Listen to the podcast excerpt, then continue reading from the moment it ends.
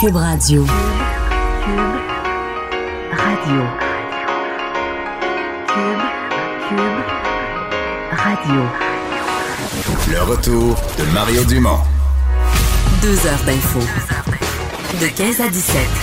Il provoque et remet en question. Il démystifie le vrai du faux. Mario Dumont et Vincent Dessureau. Le retour de Mario Dumont. Et bienvenue, retour en onde, 15 heures, quel bonheur de vous retrouver. Je suis pas en train de dire que c'était pas un bonheur d'être en vacances aussi, soyons pas hypocrites. Bonjour Vincent. Salut Mario! Là, c'est vraiment le retour de Mario Dumont aujourd'hui. C'est vraiment ça. Ouais. Après de, de- de véritables vacances. là. Je Ouais. peux pas faire semblant. hein. Mais ce qui est bien, je pense que tu es capable, toi, de profiter des vacances. Oui, tout à fait. Parce qu'il y en a des leaders, des fois, qui sont, tu sais, là, ils s'ennuient à la fin des vacances. Puis là, toi, t'es là, tu fais tout l'été, puis ils reviennent. Ah, là, j'avais hâte. Toi, t'en profites, là. Oui, oui. Mais j'avais hâte de revenir aussi hein, pour voir le monde, parler aux auditeurs. Mais je veux dire. Parce que déjà, des fois, on me pose la question, tu sais, mettons, en vacances, est-ce que tu suis l'actualité, là? Ben, Ouais. Mais je veux dire, mettons que, mon- mettons que mon métier était pas en actualité, mettons que mon travail était dans une compagnie, là. Mais je veux dire, je suivrais l'actualité pareil en vacances. là. Ça arriverait comme m'amener assis, c'est pas moi, à mon chalet, euh, c'est une chaise à Dirondac euh, sur mon sel. euh, Tu, tu, Je regarderais quand même qu'est-ce qui se passe dans le monde. Ben, comme c'est on quoi dit, les gens qui, ceux qui nous écoutent, euh, c'est parce que vous suivez un peu L'information, tu veux savoir euh, ce qui se passe. Ben oui, Mais y a-tu, des fois, il y a un événement dans l'été où tu disais, j'aurais aimé ça être en ondes en maudit pour pouvoir parler de ça? Ben non, je les ai toutes. C'est pas de problème.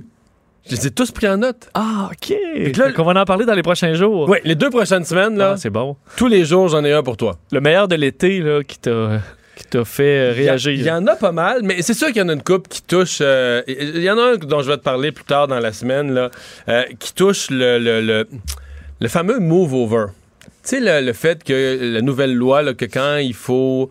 euh, quand un policier, évidemment, est arrêté sur le bord, fait, remet un constat d'infraction, il faut que tout le monde quitte la voie comme complètement. Là. Tu te tasses. Comme euh, les tous les véhicules d'urgence ou remorqueuses. Ouais, mais moi, ou, euh, j'ai vécu deux événements cet été où on va parler de sécurité routière, je vais t'en reparler, mais là, aujourd'hui, un de mes thèmes de l'été, c'est Greta Thunberg. Mais c'est un thème des derniers jours. Oui, là, absolument. Oui, oui. Donc, pour les- Ben, en fait, le thème va dire changement climatique, ça a été quand même tout l'été. Oui. Mais là, Greta s'est imposée comme étant euh, une figure de proue. Parce que, euh, euh, remets-nous en contexte, elle s'en vient. Oui. euh, parce qu'il y a un grand forum. Là, les gens vont dire, ouais, de bonheur un peu. Vous allez comprendre pourquoi dans un instant, les gens qui sont pas au courant. Il y a un grand forum le 23 septembre prochain à New York. Oui. De l'ONU. le- Absolument. Et Greta Thunberg, cette jeune de 16 ans qui est devenue un peu euh, porte-étendard de, de la jeunesse. Elle va finir par pogner 17. Il me semble que c'est une jeune de 16 ans depuis un an et demi, non? T'as t'as raison. Ouais, regarde. T'as t'as raison. Pas bon, à mon avis, arrivée à 17, c'est sûr. Euh, mais euh, elle, euh, bon, euh, qui euh, contribue entre autres aux manifestations là, des jeunes pour le climat et tout ça, représente Les un peu. grèves du vendredi après-midi dans les écoles. Exact. Elle, rep- elle représente un peu l'inquiétude de la jeunesse, la très grande inquiétude, même l'anxiété de certains face au changement climatique. Et euh, bon, évidemment, elle était très médiatisée et tout ça, et euh, désire se rendre euh, aux États-Unis, donc pour cette grande conférence de l'ONU le 23 septembre, et d'autres euh, réunions importantes en Amérique. Là, ça inclut l'Amérique du Sud, ça inclut le Canada, euh, pour un grand voyage donc de quelques mois. Mais Mais ben, il faut qu'elle se rende. Et là, elle, est problème, con- elle est contre l'avion. et elle est contre l'avion. Évidemment, elle dit qu'on ne devrait pas prendre euh, l'avion, ou du moins le moins possible. Et il y a l'Atlantique entre elle puis, les, puis New York. Alors, euh, elle a été invitée sur un voilier euh, qui appartient au fils de la princesse de Monaco, donc riche famille monégasque, sur un voilier. richissime. Richissime, c'est un bateau qui vaut, qui est acheté usagé pour 3 millions de dollars, ce que j'ai vu le dernier prix, là, donc un grand voilier de course. Et elle traverse donc l'Atlantique à voile pour représenter un peu que c'est possible de le faire sans de ne pas utiliser l'avion. Et sera c'est un voyage d'à peu près deux semaines. Là. Alors, comment on compte peut-être un 6 heures aller, puis euh, revenir de l'Europe, c'est un peu plus long, maintenant en avion, ça va être 7 heures et demie. Mais là, elle, ça prendra donc euh, deux semaines et elle est... Mais ça va prendre plus que deux semaines. là. Au jour Parce que les, vents, les vents pas la favorable. Ben, les en train de virer sur un trois semaines. Ouais, ben là, les vents ont repris. euh, les vents vont bien, là. Je vois Ah, qu'il était à 15 nœuds tantôt, le Malaysia 2, ce magnifique euh, euh, bateau. Alors là, ça allait mieux parce qu'ils ont eu des vents très faibles dans les derniers jours qui fait que Fait que- c'était euh, ronron petit patapon. Tu parlais de ce qui m'a fait capoter cet été, ce Oui. qui m'a fait réagir. Et toute cette histoire-là. Moi, là, je veux dire, je, je vais te lister tout ce qui me fatigue là-dedans. La première chose, c'est que si tu veux mener une solution mondiale, une solution planétaire aux problèmes planétaires, faut que tu amènes des solutions à, applicable à tous, applicable au grand nombre, applicable à tu sais, que les gens se disent ah ben oui c'est vrai, je pourrais tu sais si mettons que Greta nous dit moi je composte de telle manière, toi tu le fais pas, ah tabarouette, c'est une bonne bonne idée, je peux le faire. Je comprends. Mais là, elle, elle fait un déplacement, elle va dans un congrès à New York d'une manière, là. Tu comprends? T'as besoin de milliardaires, t'as besoin des, des riches, de, la- de la famille princière de Monaco pour t'aider, pour te trouver une. Je veux dire, on s'entend que c'est dire exactement au monde vo- voici ce que vous pourrez pas faire. là. Un. Donc, c'est absurde en partant. Moi, je trouve. Puis j'ai rien contre la fille, la, la jeune fille qui veut défendre une cause, mobiliser les jeunes. Faut, faut que des gens comme elle éveillent les jeunes à toutes sortes de problèmes de société, celui-là comme d'autres. C'est plus les adultes qui en font vraiment comme une figure euh, sérieuse. Mais les médias. On s'entend que c'est les médias qui gonflent ce personnage-là, là, qui en font une vedette. Puis, bon, je sais qu'il y en a qui l'ont accusé. Je sais pas si c'est vrai ou pas qu'il y a une firme de relations publiques génie, le génial qui est derrière. L'autre affaire. Là, euh, elle serait pas toute seule à cette conférence-là? À New York, là. L'ONU, sous l'égide de l'ONU, là. C'est des gens de partout sur Terre qui vont être là. Absolument. Bon. C'est un grand sommet de l'ONU. là. Il y a elle en bateau. On peut s'entendre qu'il y en a peut-être 15-20 qui vont, ou peut-être 30-40 qui viennent de la région de New York immédiatement. Ouais, il y en a qui vont prendre le métro. hein. Mettons, mais ils, sont deux- ils sont au nombre de 2-3. là. C'est ça. Ouais. Tous les autres vont être en avion. Je suis pas fou, là? Ben oui, eh ben, à partir d'une certaine, de quelques centaines de kilomètres, ça Ouais, va être non, l'avion. avion. Ouais, ça va être l'avion. La masse des gens. Là, Fait que là, euh, c'est une hypocrisie. Vincent, t'as beau être une jeune fille là, pleine d'ambition, mais c'est une hypocrisie épouvantable d'aller à un événement où toi, t'arrives en bateau avec des moyens financiers, avec toute une infrastructure extrêmement complexe, mais où tu vas rejoindre un paquet de gens qui vont être venus en avion. Donc, tu provoques, tu provoques des, des centaines et des milliers de... Mais ça- ça voulait être honnête, correct, aurait dû réclamer l'annulation d'une telle conférence. De dire que ce genre de conférence-là, c'est une des pires affaires pour la, la planète. là. Fini, nini. Puis, bon, ben, non, C'est quoi l'alternative? Ben là, c'est ça, il faut que les pays se parlent parce qu'on se dit que c'est un- c'est problème global. Fait que faut- ben là, les pays se parlent. Euh, ce matin, j'en parlais avec Benoît Dutrisac qui disait, disait conférence téléphonique, euh, euh, conférence euh, vidéo, je veux dire, conférence vidéo, ça pourrait être une conférence téléphonique ou par courriel, arrangez-vous, là. Mais c'était contre l'avion, tu peux pas être pour les grandes conférences internationales. Donc, donc elle, devrait même, elle devrait même militer pour la fin de tout ce genre de conférences de politiques. Davos ou Bah, autre, n'importe ce quoi. Poli- politique, euh, diplomatique, économique, les salons commerciaux, toutes les foires qui attirent. Mais regarde, veux-tu me pousser à l'extrême le raisonnement de ces gens-là? Il y a trois choses. Tu veux plus qu'il y ait d'avion. Tu dois combattre trois choses. Puis j'ai fait le raisonnement en pensant, moi cet été, je l'ai pris l'avion. Je suis allé en Europe. Et comme moi, je suis pas dans le délire climatique, je peux le dire à, je peux le dire à la Ça radio. peut quand même pas empêcher de dormir. Non, non, j'ai pris l'avion. avec- Puis si tu- s'il y avait un avion non polluant, euh, je le prendrais au même prix que l'autre, mais je veux dire, il n'y en a pas pour l'instant. Fait que j'ai pris l'avion.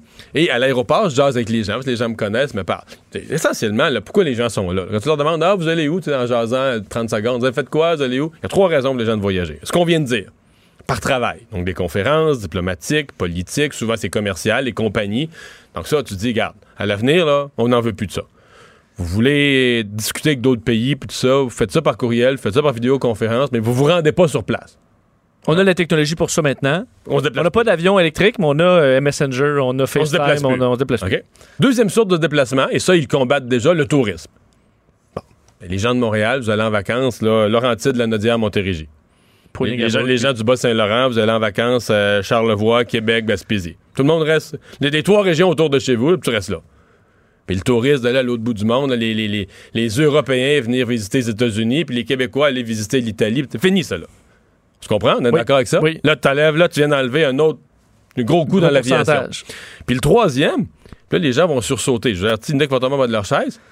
Mais la troisième raison pourquoi les gens voyagent quand je leur parle à l'aéroport, ah, vous faites quoi? S'en va en voyage? Mais on s'en va voir notre famille.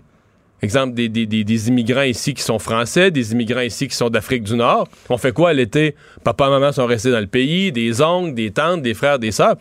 Là, à mon avis, si tu pousses le raisonnement, si tu pousses le raisonnement de ces gens-là anti-avion au maximum, faut que tu t'opposes à l'immigration. Puis l'immigration sous toutes ses formes, c'est-à-dire que le travailleur québécois peut plus aller. Le travailleur québécois qui s'en va travailler à Paris ou en Californie, toutes les formes, là, que ce soit par intérêt, que ce soit des gens qui veulent améliorer leur sort, forcément, tu vas faire des futurs voyageurs en avion. Le Québécois, le jeune Québécois de 25 ans qui s'en va travailler à Silicon Valley, qui s'en va travailler à San Francisco. Ben, mes amis français, j'en connais beaucoup euh, au Québec, puis je veux dire, ils vont une fois par année ou deux fois par année en France. parce parents. que j'ai un de mes amis là, qui vient d'avoir un enfant, il va présenter aux grands-parents euh, Ben en là, France. euh, il arrive de là. Ben Tu. Ben non. Mais si t'es contre l'avion, même moi là, qui travaille de- du bas du fleuve, qui travaille à Montréal, c'est une certaine forme. Tu sais, mes parents sont loin. Là, fait quatre ans.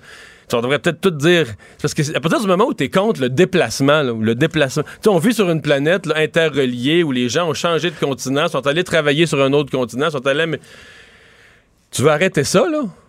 Je veux dire, faut t'arrêter tout, tout, tout. On- on dit qu'il faut manger local, mais après ça, l'étape d'après, c'est vivre là. Tu dis, on veut plus ce mode de vie-là avec les longs déplacements, mais il faut vivre local. On retourne à il y a 100 ans. là. Ben, Deux, vivre de 300. communauté, euh, ouais. C'est ça, exactement. T'as de raison. T'as raison. euh. Moi, mon arrière-grand-père Dumont, là, il est né à Kakuna, dans le bas du fleuve, puis il est jamais allé à Québec. Il avait une belle vie, là, tu comprends? Il allait loin, c'était à la Rivière-du-Loup, euh, tout le était à la Rimouski. Ben, dans le temps, justement, d'être à Québec puis d'aller à Montréal, c'était un événement. C'était écrit dans le journal. là. Ouais. La famille une telle, t'es à Montréal en fin de semaine. C'est tout un voyage. là. Fait que c'est de retourner là, là, de dire, ben, après ben, t'as les trains, t'as peut-être des moyens non pas. Fait que mon point, je dis tout ça par l'absurde pour dire que ça arrivera pas, là. Le tourisme n'arrêtera pas, l'immigration n'arrêtera pas, les gens vont continuer à vouloir aller travailler sur d'autres continents, dans d'autres pays, tout ça va continuer. Donc, il va falloir trouver des déplacements moins polluants, il va falloir que l'avion développe des nouvelles te- technologies. Donc, Greta Thunberg aurait dû tout simplement venir en avion. Dans la première phrase de sa conférence, il disait, les problèmes sont nombreux. À preuve, moi, là, qui ne veut pas polluer, ben, y a- pour, l'instant, il y a juste un moyen de venir ici, c'est l'avion. Il y a juste un moyen. là. Le moyen qu'elle prend, c'est pas un vrai moyen. C'est un artifice. Absolument. C'est un artifice unique pour une personne une fois dans, dans la vie, mais c'est pas un vrai moyen. Là. On retournera pas au temps de Christophe Colomb. Là. Fait que, de dire, regarde, j'ai dû prendre l'avion, puis d'invi- d'inviter les compagnies aériennes, les grandes universités. Les jeunes, plutôt que de les encourager à faire la grève, là, auraient dû les encourager à s'inscrire dans les facultés universitaires de recherche sur les, sources d'énergie nouvelles, les nouveaux moyens de transport, puis tout ça. Parce que, fond, ce que je suis en dire, c'est qu'elle est piégée dans son propre irréalisme. C'est que tu tu t'opposes à l'avion, ce qui est un peu une absurdité dans le monde d'aujourd'hui. Mais D'ailleurs, il faut rappeler que son voyage va coûter plus, plus de 4 billets d'avion, finalement, le double de ce qu'elle aurait pris à prendre juste l'avion avec son père, parce que l'équipage de ce grand bateau Retourne en avion. retourne en avion. On doit renvoyer un autre équipage qui va ramener le bateau. Alors, au niveau euh, GES, c'est une catastrophe. là. Mais eux disent, bah, c'était plus un symbole, puis il n'y a pas de moyen encore de traverser le. Mais elle a. Elle aurait pu prendre juste deux places en classe économique, elle et son père, puis ça aurait été la version la plus verte possible. Oui. Absolument. Là, sans parler, on compte pas tout, là, mais euh, tu m'en parlais tantôt hors des ondes de ce bateau-là. Je veux dire, le bateau lui-même, la construction du bateau a une Ah, C'est ultra polluant. Ben, J'ai déjà vu un bateau à voile, euh, des, des grands, grands catamarans être euh, construits là, Dans, l'usine? dans l'usine. Puis je veux dire, c'est des, euh, des bateaux en composite comme ça. D'un, c'est des produits chimiques euh, à tonnes. Ben, Tout le monde ça, a des masques à gaz d'une solidité. euh, tu passes Ah oui, là- mais c'est des couches de, je peux là, je vais peut-être dire, tu sais, d'époxy, de résine, de, une après l'autre sur. Puis plein, de produits, plein de produits pétroliers là-dedans, Ben, c'est oui. sûr, des plastiques. puis des- puis 60 pieds de long, là, imaginez-vous les coques divisées en deux, là, c'est, je veux dire, c'est immense, là, la quantité de produits chimiques qu'on utilise pour faire des bateaux du genre en composite.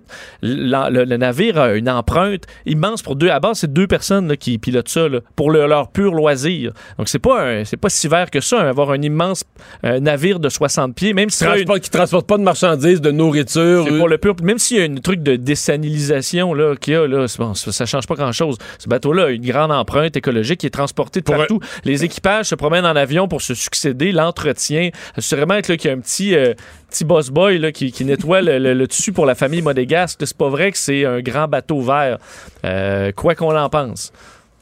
Fait que voilà mon point. C'est que tout ça, je trouve qu'une jeune fille bien intentionnée s'est piégée dans sa propre logique. Puis mon invitation à tout le monde, c'est laissons-nous pas piéger. Il faut trouver des solutions pratiques.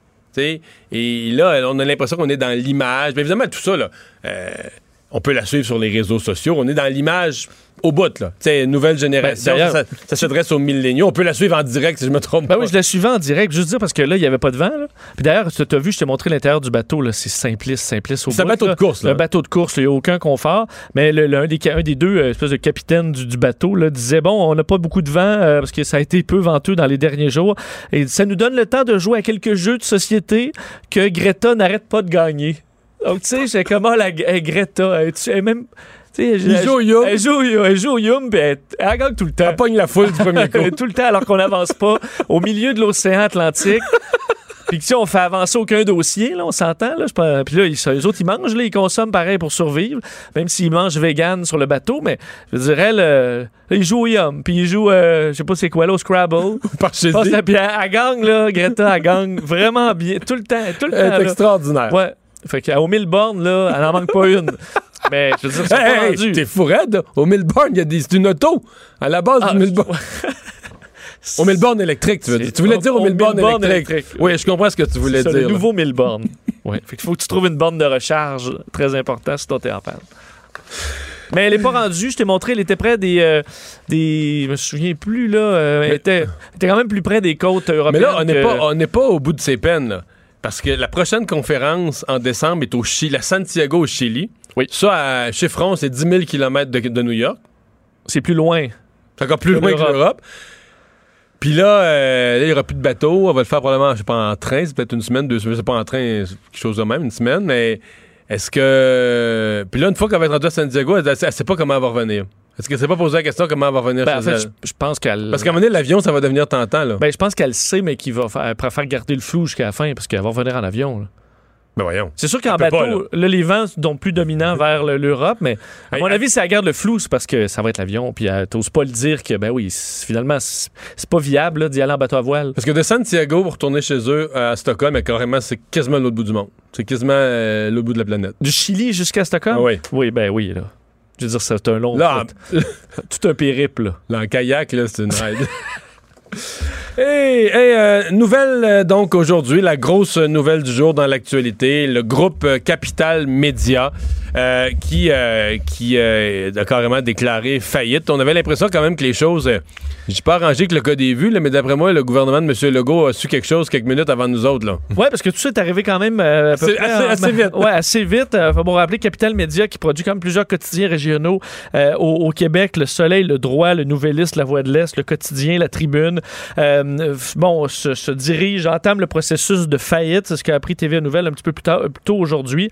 Euh, Martin Cochon se serait rendu ce midi chez euh, PricewaterhouseCoopers, donc un syndic, pour faire une proposition en insolvabilité.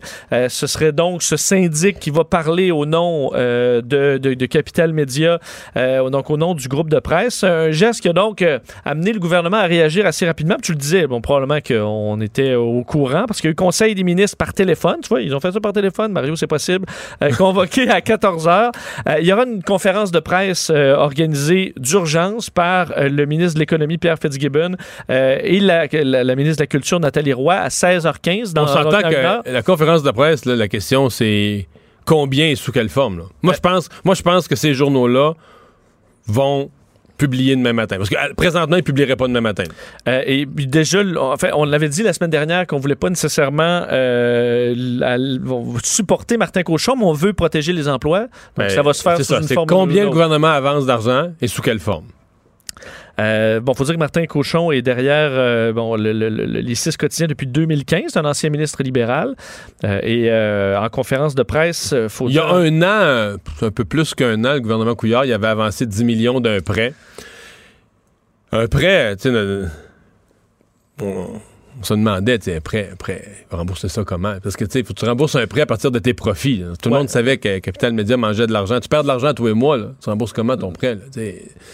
Fait que là, c'est pas compliqué. Le fond, le prêt, c'était pas un prêt, là. C'était comme t'as 10 millions à brûler. C'est comme, une- comme un, un bout de plus longtemps. un bout de cire qu'on te donne sur ta, sur ta chandelle, là, où tu vas la brûler, puis quand tu vas arriver au bout, ben, il arrive comme aujourd'hui. En tout cas, nos collègues de TVA Nouvelles, nos collègues à l'économie étaient bien informés parce que je me souviens, au printemps, genre, il m'avait même, je sais pas si ça avait été dit en ondes, il m'avait dit ça hors d'onde, mais il m'avait parlé, là, quelque part, au- quelque part autour de la mi-août, ils vont manquer de cash. là. Je sais pas comment il pouvait être aussi précis, là, parce que là, on Parce est, que là, on, ben, on est le on 19 août aujourd'hui, puis c'est ça. On arrive là. Et là, est-ce que, euh, bon, euh, que- quelles seront les prochaines étapes? Est-ce que quelqu'un est intéressé à reprendre, le, le- prendre- prendre- reprendre Capital Média? Il y a un nom, évidemment, qui revient en tête, c'est Pierre-Carl Pelado, qui s'est déjà montré euh, intéressé par, par Capital Média. Il était sur nos ondes ce matin avec Benoît Dutrisac et clairement, il y a un intérêt du, du grand patron de, de Québécois, selon lui, pour, entre autres, protéger la démocratie au Québec. Je fais entendre un extrait de sa- son son entrevue ce matin avec Benoît Dutrisac. Le- la démocratie, pour moi, ça représente euh, des valeurs extrêmement importantes. Et si on veut que cette euh, démocratie soit vivace, ben justement, ça prend des médias d'information et la presse écrite, particulièrement la presse régionale, parce qu'on n'est pas juste, il n'y a pas juste Montréal au Québec, là, bien au contraire, ben, doit également aussi être alimentée adéquatement par des, des hommes et des femmes qui vont recueillir l'information, qui vont être là pour aller euh, dans les conseils municipaux, qui vont être là pour bien s'assurer que si euh, y a quoi que ce soit dans certaines municipalités, que ces choses-là également aussi puissent être connues. Donc, la presse régionale est extrêmement importante. Moi, en ce qui me concerne personnellement, je suis un partisan. Et si, comme PDG de Québécois, je suis en mesure de faire en sorte d'amener les éléments qui vont assurer sa pérennité, d'une part, ils vont avoir donc le maintien d'une presse régionale et deux, d'autre part, ben, Québécois va être en mesure de rentabiliser cette activité qui ne peut être rentabilisée autrement qu'à l'intérieur de cet écosystème. Ouais. Mais, mais on s'entend que ces journaux-là ont une importance. Des- ils ont de l'histoire. là. Ils étaient regroupés dans le Capital Média, mais chacun, le quotidien à Chicoutimi, la Voix de l'Est, à Granby. Tu sais, chacun a son histoire. Ben, moi, pour avoir habité au Saguenay euh, long- longtemps euh, sur le quotidien, c'est, c'est, euh, on peut dire une institution. Là, c'est le journal là-bas. régional. Alors, c'est moi, j'ai des très amis, important j'ai- des amis quasiment que- qui travaillent dans chacun. Là. Ils doivent pas, euh, ils doivent être inquiets drôlement cet après-midi. Maintenant, sous quelle forme le gouvernement Legault va les aider? Est-ce qu'on les aide pour le court, court terme? Est-ce qu'on leur donne une coupe de mois? Est-ce qu'on leur donne la moitié d'une année? Euh, est-ce qu'on est-ce qu'on pousse pour qu'ils soient rachetés par quelqu'un d'autre?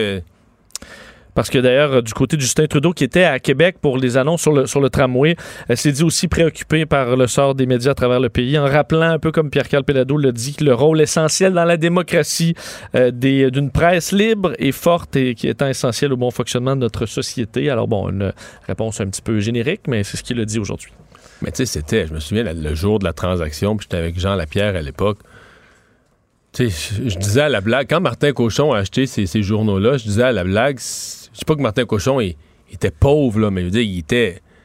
C'est un gars qui avait une maison, là, comme moi, là, tu sais, mais c'est comme si moi j'achetais TVA, là. C'est C'est parce que les déma- c'est une bouchée. Là. Ben oui, Ouais, parce que ça. les, tu vois, les démarrais, ils ont donné, là, parce qu'ils ils faisaient plus d'argent, puis les démarrais ont comme un peu. euh, ils ont donné ça en voulant dire, t'es Power Corp, a donné ça en disant, regarde, arrange-toi, puis en sachant que dans, en sachant que dans quelques années, ça allait planter, mais que ça serait plus à leur nom, ça serait plus au nom de Power Corp, ça, serait plus- ça allait être, ça allait être quelqu'un d'autre qui allait être pogné avec ça, ça allait être Martin Cochon qui allait être pogné avec la faillite, et non plus la famille démarrait. C'est un peu ça qui était, parce que on se demandait, voyons, non, Martin Cochon achète ça de journaux, là. Ça mais- pas de sens. mais non, c'est pas quelqu'un qui, est, qui, qui, qui, est- connu comme ayant une fortune. Acheter des journaux, là, on s'entend. Là. Tu il faut que t'ailles, euh, les poches profondes. C'est pas comme t'acheter un, un bicycle. là. Ouais. Ça va faire des résultats financiers. Et, et parlant de transactions, concluons avec Pierre-Carl Pellado qui a parlé de du rôle qu'il pourrait jouer dans une autre transaction importante au Québec ce matin en entrevue. Oui, Pierre Capellado est en mode achat, on dirait. Ben- euh, ou du moins est intéressé par plusieurs achats cette année. On en a parlé avec les, les- les taxis euh, Taxelco et autres. Euh, Pierre Calpelado, aujourd'hui, s'est donné aussi, euh, a montré son intérêt pour euh, le, le dossier d'Air Transat, parce qu'il est actionnaire euh, d'Air Transat. D'ailleurs, il a annoncé ce matin qu'en tant qu'actionnaire, de quand même 1,6 des actions de Transat allait s'opposer à euh, l'offre d'achat d'Air Canada. D'ailleurs, il demande aux trois plus importants actionnaires d'Air Canada euh, de refuser l'offre. Donc, on parle quand même du Fonds montréalais, euh, Letco Brosso, Fonds de solidarité FTQ, la Caisse de dépôt, donc de, de voter contre cette transaction-là.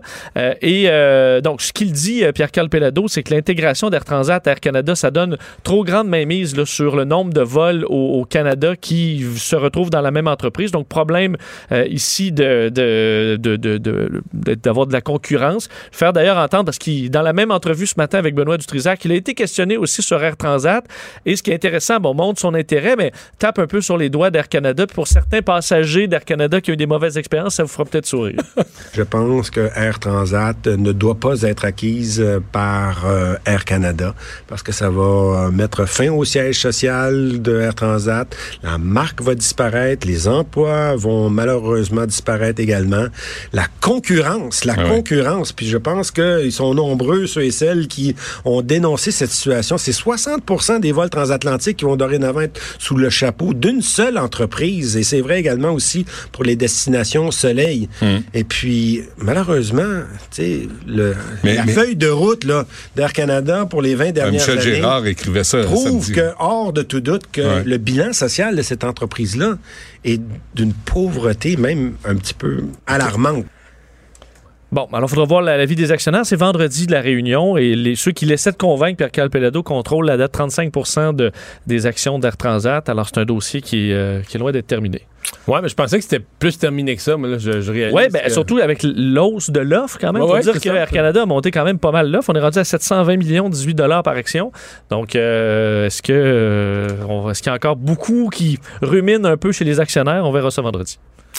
Merci. Et on va tout de suite enchaîner avec, euh, ben, vous la connaissez, les habitués de Cube, mais vous la connaissiez dans d'autres émissions que la nôtre. On va être une nouvelle collaboratrice maintenant au quotidien à cette heure-ci. Anaïs Gertin-Lacroix, bonjour. Allô? Bienvenue dans l'émission. Hey, bon retour de vacances. C'est un beau teint. Je me sens blanche comme une fesse. oui, on est, on, est, on, est, on est pareil. On, est dans le qui blanc. a travaillé cet été et qui euh, a fait Ouais. du bateau et de la enten- pizza. je les ai toutes entendues, là, que j'avais l'air d'un Dominicain, d'un Mexicain. Un peu, ouais, c'est ça, t'as de la couleur. Ouais, ouais, j'ai pris du soleil, je m'en cache pas. Mais non, mais il faut ça, mon Dieu. Et euh, on va se parler culture. Ben oui, tous les absolument. toutes les sortes de culture. Toutes les sortes de cultures. Et là, on commence avec euh, un humour. festival. Ben oui, le Comédia Fest de Québec qui a euh, marqué une année vraiment record. 20e édition. Ce sont quand même plus de 750 000 visites qui ont été enregistrées sur le site. Et j'en suis un. Ben, tu étais, ta douce aussi a été sur scène. Ça ma douce était sur scène, donc moi j'étais dans la salle vendredi soir. hein, au Puis gala. Au gala quand tu la vois sur scène? Comment tu gères ça?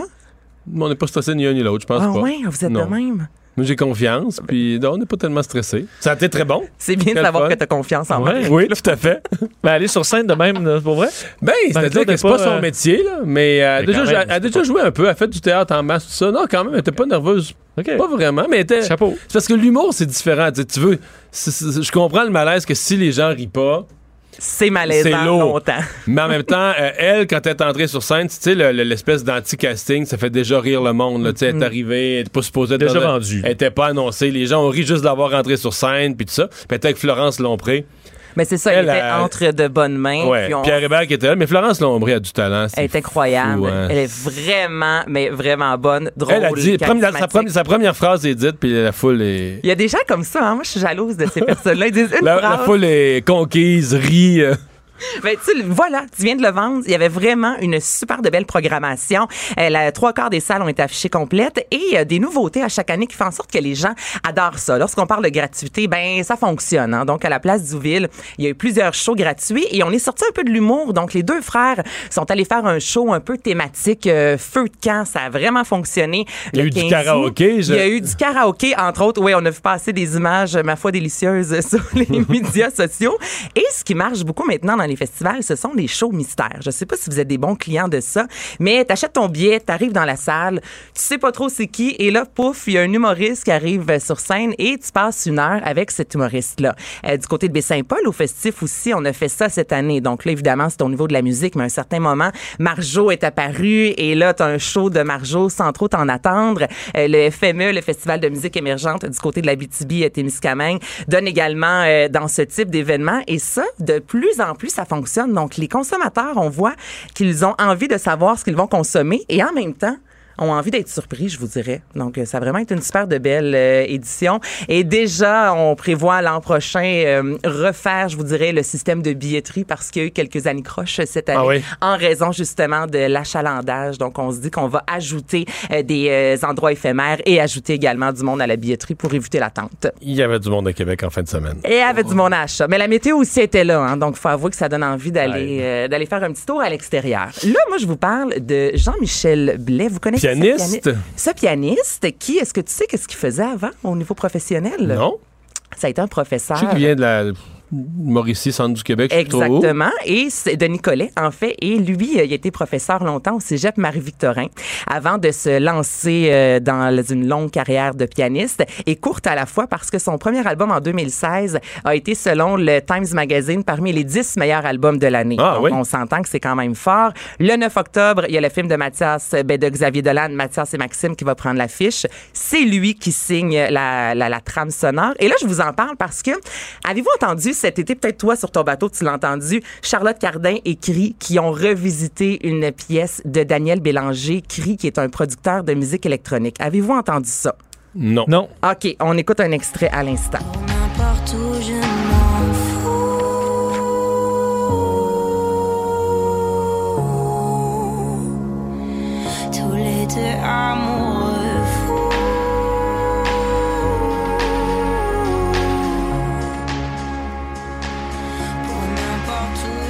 Il y a comme un côté bon. planant. Ouais, ça sonne ouais. bien. Ben, pour reprendre du Daniel Bélanger, faut du culot. On s'entend qu'il n'y a pas beaucoup d'artistes au Québec qui ont osé reprendre du Daniel Bélanger et ils l'ont vraiment réussi.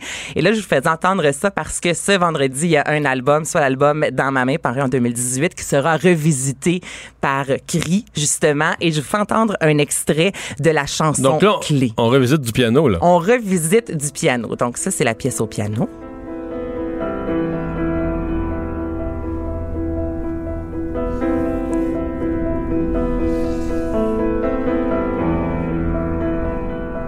Si on ajoute un peu d'électro, je vais vous faire entendre la version qui est sortie hier et qui paraîtra vendredi sur le nouvel album.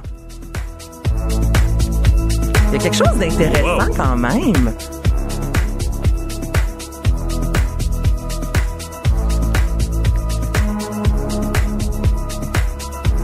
Êtes-vous en transe, les boys?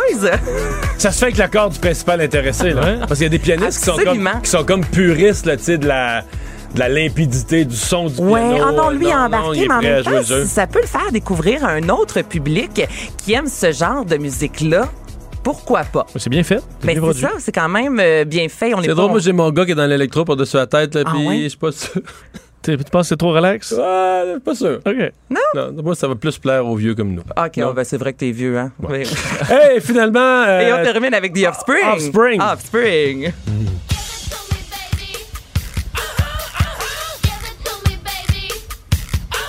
Est-ce que vous pensez que c'est terminé cette folie-là de Offspring? Tu sais, je vous dis, mettons, Offspring joue encore, Offspring fait encore des tournées. Est-ce que Ouais. vous y croyez ou c'est comme passé de Mais moi? Offspring, c'est dans mon trou. Dans ton trou. Ben, parce que. Qu'est-ce que tu veux dire là? Ouais? d'être défini, ouais, ouais, explique. Non, c'est que, tu sais, j'ai vraiment un trou dans. Mettons, euh, Offspring, ça, ça a dû être bien dans la mode, mettons, euh, aux alentours, là, de, vous en êtes milieu 90. 90 en plein 2000, ça. ouais, ça. exactement. Parce que, tu sais, j'ai suivi la musique jusqu'à 20 ans, 22 ans. Mais puis là, à un moment donné, j'ai commencé la carrière professionnelle. Et j'ai recommencé quand j'ai eu, mettons, ma fille a eu 12 ans. La plus vieille a eu 12 ans. Donc, il y a, il y a 12 ans de ça, tu sais.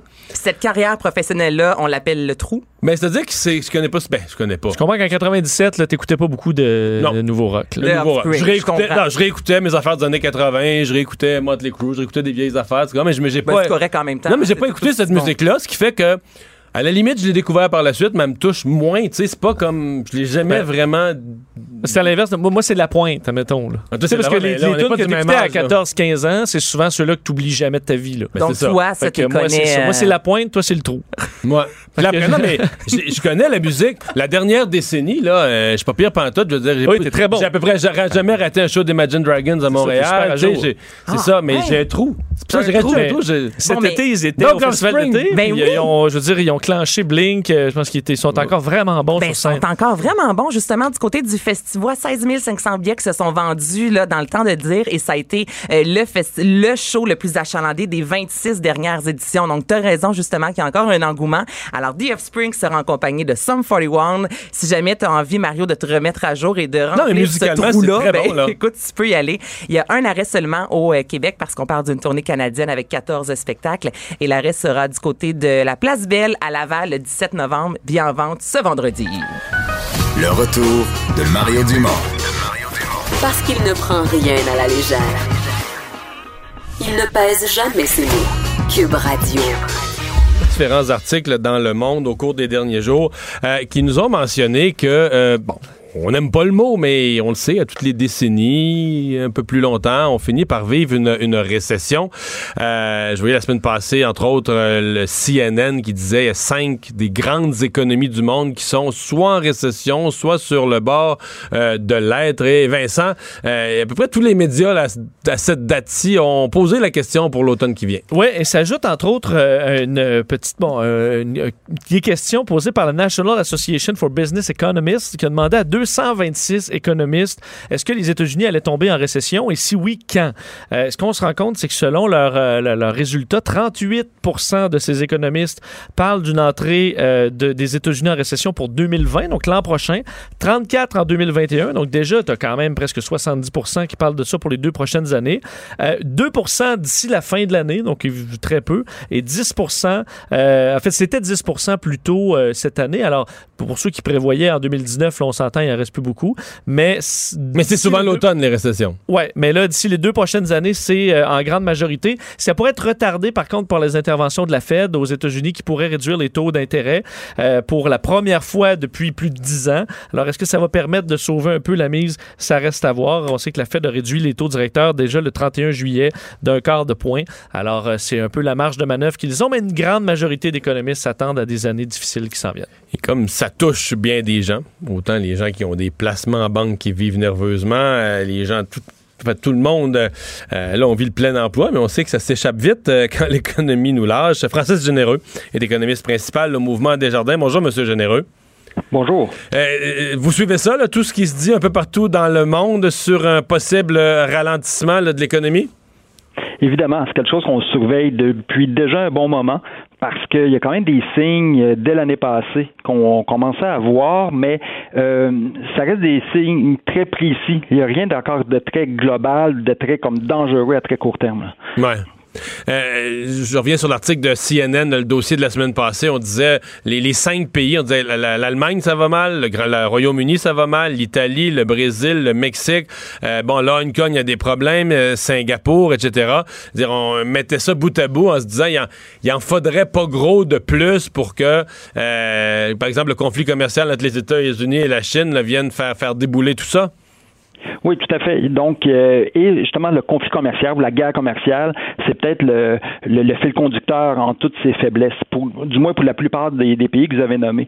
Euh, on pense à l'Allemagne. L'Allemagne, une grosse économie avancée, mais c'est aussi l'économie avancée où est-ce qu'on retrouve le plus gros secteur manufacturier qui dépend aussi le plus des exportations vers les autres pays. Donc, dans un- une situation mondiale où est-ce que euh, les échanges commerciaux sont en ralentissement à cause des hausses de tarifs, des, des- de paquets d'incertitudes, mais évidemment, ça va faire beaucoup plus mal euh, à, à l'Allemagne.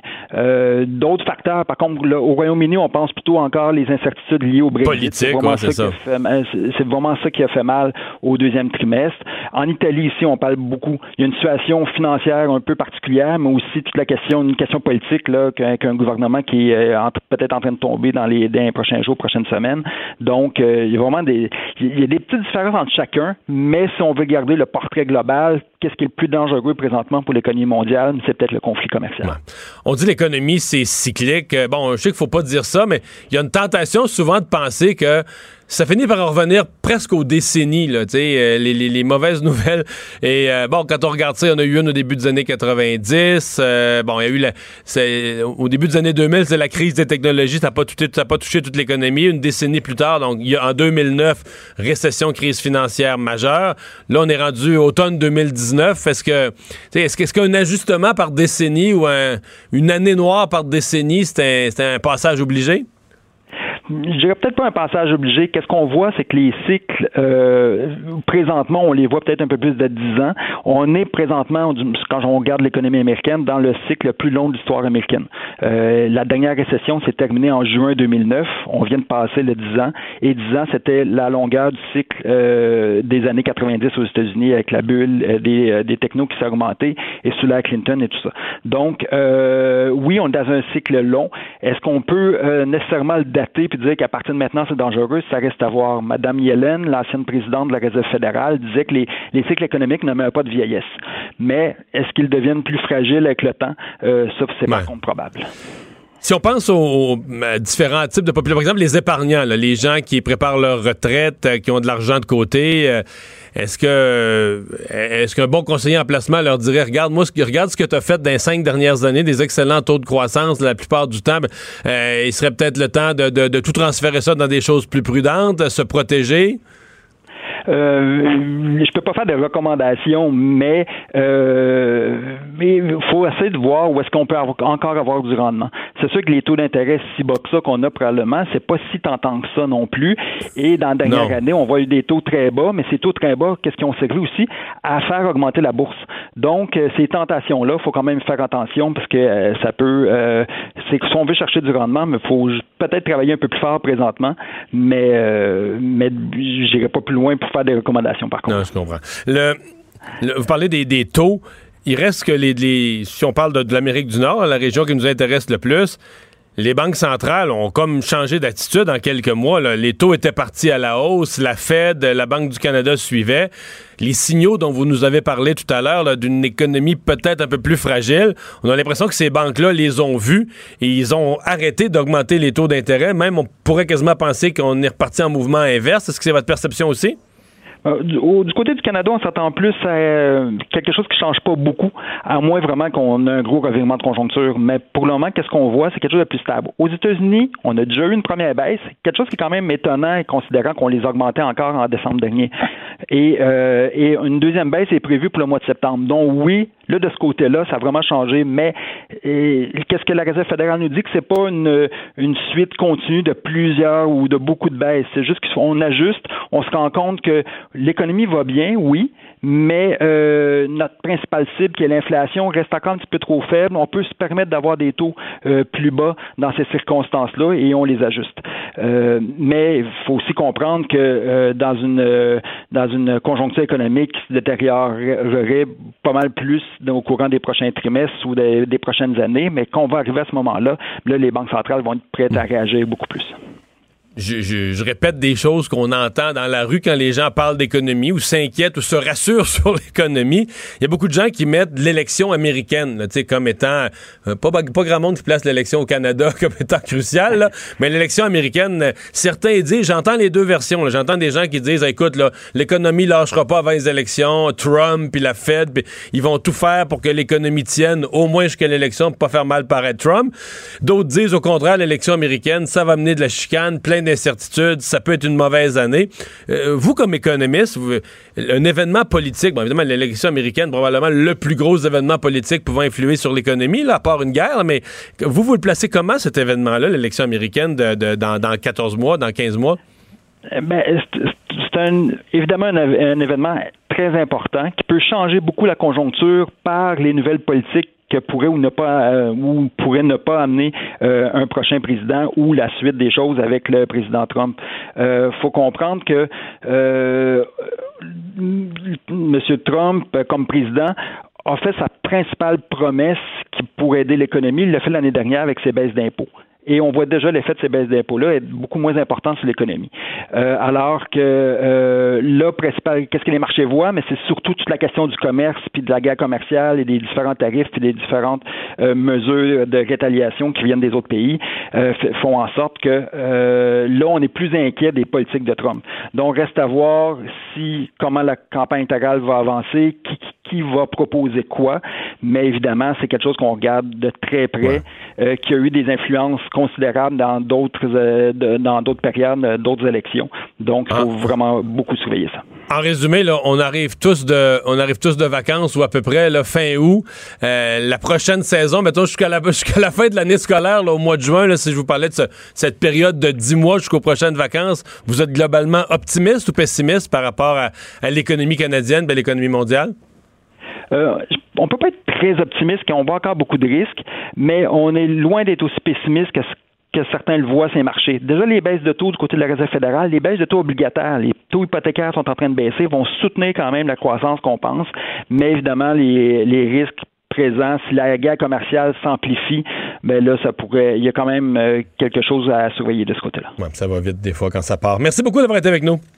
Ça fait plaisir. Francis Généreux, économiste principal au mouvement Desjardins. Ouais, J'avoue que le- une certaine instabilité ou une frénésie là, à l'approche des élections américaines. Ouais, mais, Euh, mais en même temps, quand tu lui poses des questions, tu sais, c'est difficile d'interpréter. En fait, euh, là, on- tout le monde capote sur Trump, mais mettons que les démocrates devaient choisir un candidat très, il y en a quelques-uns, très, très à gauche, là, oui, ce qui n'est pas impossible. ce qui n'est pas impossible, et que euh, ce candidat a des chances d'être élu. C'est une menace, c'est plate, là, les gens de gauche vont- qui vont m'écrire des bêtises, là, mais c'est une menace sur l'économie, des menaces de, de hausse d'impôts, tout ce qui ralentit l'économie. Oui, ben, il va- il y a du- des bienfaits pour ceux qui vont, euh, qui souhaitent avoir une, euh, mettons, l'accès à, à Oh, aux soins oui, de santé des et mesures tout ça, mais sociales c'est sûr qu'au niveau du marché boursier, ça pas peut bon être, du tout. ça, là. peut être- ça peut déstabiliser pas mal. Le retour de Mario Dumont. Joignez-vous à la discussion. Appelez ou textez 187 Cube Radio. 1877 827 2346. Le buzz de Vincent Dessureau. Et oui, nouvelle saison, mais toujours ce moment important Ah, dans l'émission, le buzz de Vincent. On change pas les classiques. Voilà. Hey, tu nous parles d'abord de Disney qui vient de, de faire connaître la date du lancement de son service de streaming. Ouais, parce que euh, on sait que Disney travaille depuis longtemps sur un- une espèce de Netflix de Disney. Là. D'ailleurs, il Il y aurait juste du produit Disney? Oui. Ils ont assez de produits pour ça, oui. Ben, il y a assez de produits. Écoute, c'est euh, Pixar, Marvel euh, ou Marvel, S- Star Wars. Tu sais, ça finit plus là, ce que possède Non, Disney mais c'est vrai, maintenant. Star Wars, Les il y, a- il y a- Simpsons. il y a- il y a 12 films, là? Euh, oui, mais, mais- je sais plus. euh, effectivement, mais euh, tu sais, surtout juste Marvel, là, des films, euh, ils ont des séries jeunesse. Des vieux euh, bonhommes là, de l'ancien temps. où ils vont Parce que le ça. Disney Channel, ils ont déjà un, un poste de télé avec toutes sortes d'émissions. euh, Ouais, c'est vrai. c'est vrai, Ils ont et surtout du contenu quand même. Tu sais, beau avoir quelques films de, de Star Wars, quand ils vont en sortir un, euh, dire, ça va amener de l'abonnement pour eux, là. Euh, c'est sûr. Alors, Ouais. ils ont quand même, ils veulent d'ailleurs aller Non, chercher. c'est juste que. euh, tu vas-tu t'abonner à 9 streaming? À un moment donné, la 10 Ben, piastres chaque. Je t'as raison, parce que moi, ceux qui me disaient, moi, j'ai plus le câble, moi, j'ai. Ah ouais, c'est ça, c'est parfait. Tu penses que tu payes juste 10$ piastres, euh, par mois pour Netflix, mais là, t'es rendu avec euh, euh, Crave, avec euh, autre, HBO, Hulu, HBO. là, ça, là, tu te ramasses finalement à ce que ça te coûte 100$ piastres par mois. Et c'est un peu vers ça qu'on se dirige, veux, veux pas, à avoir plein de services de streaming, parce que. Puis la prochaine étape, c'est les sports. là, que certaines ligues, de, mettons, mettons, moi, je voulais avoir tout le football, tu sais. Ben, je tu peux l'avoir par NFL Network. T'offres le, le streaming sur ton ordinateur, tu avoir tous les matchs. Mais c'est parce que si tu t'abonnes individuellement par un paquet d'affaires comme ça, là, Ben, ça va revenir cher. Euh, Ben. ça, c'est clair. D'ailleurs, euh, bon, Disney, je veux, pas, euh, avait déjà retiré ses trucs de Netflix. On l'a vu d'ailleurs, euh, la qualité des produits sur Netflix, en tout cas, moi, j'ai trouvé vraiment, vraiment en baisse. Ah ouais? Euh, d'ailleurs, euh, Netflix, euh, l'action a beaucoup baissé cette année en raison de, la de- concurrence. de- de la concurrence. Puis le fait qu'il y a moins de séries. Il y a eu Stranger Things qui était super attendu, mais dans les autres super hits, là, maintenant, ils font souvent des petites séries jeunesse dans des écoles secondaires. Euh, en tout cas, c'est mon avis personnel. Mais euh, euh, Disney, donc, qui euh, annonce son service, ça, va démarrer donc le 12 novembre prochain. 8,99 au Canada. Donc, c'est quand même beaucoup moins cher que Netflix. C'est plus autour de 14 13,99 Ah ouais, pour le. plus- plus à 11, le- 12, ça ben, il, y a, y a le 9,99, mais c'est pas HD. Là, c'est sûr que, tu sais, on est rendu pas mal tout avec des télés euh, peu- à, à écran plat. Là. Donc, si vous avez une vieille cathodique, vous pouvez fonctionner encore avec le service le moins cher de Netflix, mais pour la plupart, ce n'est plus possible. Euh, et euh, donc, le Canada, Canada États-Unis, Pays-Bas, euh, 12 novembre. Et euh, est-ce que je t'ai intéressé de voir? J'ai allé voir l'action de Netflix. Est-ce que ça avait baissé aujourd'hui avec cette annonce-là? Non, ça a monté. C'est qu'on s'attend à ce que Netflix a tellement baissé dans les derniers mois que c'est une occasion d'achat. Euh, évidemment, il faudra voir l'effet dans les prochains mois sur les tu veux abonnements. dire que Disney achète Netflix? Non, non, la- la- la- Ok. le- veux dire, les- on- Une occasion d'achat de quoi? Que... qu'est-ce que j'ai dit? Tu dit que c'était une occasion d'achat. Ach- d'ach- D'acheter des actions de Netflix. OK. C'est ça, parce que l'action avait baissé. Alors, c'est pour ça que ça fait remonter la valeur de Netflix, parce qu'il y a plein d'analystes qui disaient ça a trop baissé. Euh, et euh, les gens vont s'abonner à plusieurs services plutôt que quitter Netflix pour aller vers Disney ou vers Apple, par exemple, qui va sortir son propre service aussi dans les prochains mois. Mais là, on se ramasse là, avec plein de services du genre qui arrivent, HBO Plus et d'autres. Alors, ça, ça finira plus. Et malheureusement, c'est nous qui va être poignés pour écouter ça. Surtout que c'est que les services ça va être dilué un peu. Parce que tu le dis, Disney, là, c'est pas, euh, tout n'est pas là. là. Euh, Netflix aussi sera plus tout là. Alors, ça va, être, il va falloir s'abonner à plein de services pour ceux qui, qui streament. Ça va peut-être être un petit peu plus euh, difficile maintenant. Un couple de Français arrêtés pour vol? Oui, et un vol un peu particulier. En fait, ils sont dans le trouble. Un couple de Français qui est en Sardaigne, donc île italienne, et qui sont euh, qui ont décidé de se ramener un petit peu de sable. On faisait, je sais pas si le monde fait encore ça. là. Moi, je me souviens quand mes parents étaient allés à cause du Mel, quand j'étais enfant, ils m'avaient ramené une petite, euh, petite Une mini bouteille bouteille de souvenir de sable. Mais je pense que les magasins de souvenirs vendent des bouteilles pour mettre du sable. là. Ou des fois, il y en a déjà dedans, ou des petites bouteilles à sable, non? Mais en Sardaigne, c'est interdit. En fait, tu peux pas, euh, tu peux pas prendre le sable, les coquillages ni les roches parce que euh, semble qu'il y a une problématique les touristes parce que le sable, entre autres sur la plage de Chia en Sardaigne, est particulièrement blanc, euh, magnifique, comme d'autres plages où c'est plus ambré. Alors vraiment, le sable est très beau en Sardaigne. Et euh, monsieur, madame, les Français se sont fait prendre alors qu'ils allaient en- embarquer sur un traversier qui les amenait vers Toulon en France avec euh, 90 livres de sable. C'était pas un pot de pilule, là. Non, 14 bouteilles de plastique bien plein de sable qui disait amener en Il y, en avait, il, y souvenir. en a- il y en avait assez pour se refaire quasiment une petite plage, Une une petite petite plage chez eux. autour de la piscine, Ouais, euh, la piscine gonflable. Euh, c'est un peu ça. Et là, il risque jusqu'à 6 ans de prison. Voyons. En fait, on dit, là, pour, en- pourrez faire face entre une année à six ans de prison pour vol de biens publics, parce que là-bas, le sable, les coquillages et les roches, c'est un, considéré comme un bien public protégé. Euh, Mais, comment ils ont amené de quelle quantité déjà? 90 livres. 80. 40 J'essaie de me faire une idée, là, ouais. 90 livres. Ben, en fait, d'imaginer des 2 litres, c'est à peu près 14 bouteilles de- du genre, là, de plein de sable. Euh, ça fait beaucoup de sable. Alors, on dit, on a peur qu'ils les revendent. Surtout qu'il y a déjà des pages euh, Facebook là-bas en Sardaigne qui prennent des photos des touristes en train de prendre du sable ou toutes sortes de trucs parce que euh, ça semble être une vraie problématique de se faire voler le sable. D'ailleurs, la page s'appelle Sardegna Rubata e Depradara. Hein, c'est mon accent italien. Ça veut dire la Sardaigne volée et euh, pillée. Alors, ils dénoncent les touristes qui, qui font ça. Dans- depuis 10 ans, les autorités ont saisi 10 tonnes de sable volé par des touristes à coups de petites fioles à gauche et à droite. Mais là, en raison de l'importance de ce vol-là, ils risquent de faire face même à une peine de prison. Alors, euh, c'est quand même, quand tu te mets dans le trouble en vacances, là, C'est un conseil, donc c'est aux gens qui vont aller en Sardaigne au cours des prochains mois. va laisser le sable sur place. Mais Puis se frotter, tu sais, nettoyer le maillot avant de, comme il faut avant d'embarquer dans l'autobus. entre les orteils aussi, on, part- Ouais, ouais. on laisse le sable là. Vous allez dans la petite douche, là, il y en a tout le temps proche de la, de la plage, là. Un bon rinçage. Vous ramenez aucun sable. Ben, si vous en reste un peu, vous allez le reporter au poste de police. là. Je suis vraiment désolé. J'en avais, avais plein le maillot. J'ai pas eu une vague de travers. Bon, euh, on se parle de la relation entre les emojis et le sexe. Oui, parce que euh, pour ceux qui sont euh, dans le monde du dating, euh, qui maintenant ne font plus beaucoup de face-à-face, là. Tu sais, dans le temps, Mario, tu devais te rendre sûrement dans un bar ou, euh, pour discuter avec des gens. Euh, C'était quand même plus intense. Maintenant, ça se fait sur les réseaux sociaux, Tinder et, et autres. Et deux études se sont attardées sur l'efficacité des emojis. Est-ce que, donc, faire un petit bonhomme sourire, un petit bonhomme avec la langue sortie, un petit bonhomme clin d'œil, est-ce que ça avait un effet sur le fait de bâtir une relation et d'avoir plus de relations sexuelles Ben avec là, les c'est parce dates? qu'il faut que tu fasses le petit bonhomme avec les deux cœurs à place des yeux. Ben, tu trouves le bon moment, faut que tu l'alignes là, pas trop tôt, ben, pas exact. trop tôt, pas trop tard. là. Le petit cœur, là, c'est quand même un statement. là. Tu peux juste y aller avec le clin d'œil. Tu sais, le bonhomme sourire gêné. des fois, il y, a- il y a ça, là. Euh, et bon, ce qu'on explique, c'est que selon les deux études, euh, les gens, entre autres l'université de euh, l'Institut Kinsey de l'Université de l'Indiana, euh, en vient à la, bon, à la, la- la- la conclusion que l'utilisation de- d'emoji amène euh, un, un beaucoup plus grand succès à la fois pour pouvoir euh, avoir une deuxième date avec bon, un gars ou une fille et d'avoir plus de relations sexuelles. Donc des relations, tu sais, que ça se Mais tu sais ce que ça veut bien. dire? Ça veut dire quoi? Là, que les gens sont rendus grotesques, qu'ils savent plus écrire. Là. S'ils écrivaient de la belle poésie, des phrases, des belles formules, parce qu'ils savent pas. Ils sont tellement habitués à écrire en texto, puis en bonhomme, puis en bonhomme sourire, qu'ils savent plus écrire. Que, finalement, c'est, c'est plus intéressant quand ils font un bonhomme clin d'œil que quand ils essayent de faire une phrase qui, qui, est moffée, qui est nulle. Ben, tu as tout à fait raison, parce que les chercheurs disent euh, le, le- le fait d'utiliser maintenant Internet plus que le face-à-face, ça euh, permet d'avoir des. En fait, les blocs, ils appellent ça des blocs d'intimité. C'est plus court. Plus fréquent, par contre, mais plus, euh, on dit là, euh, la co- c'est une correspondance émotionnelle limitée. Parce que quand t'es face à face, je veux pas, c'est quand même plus pas. Tu sais, t'en règles des affaires en 10 minutes. là.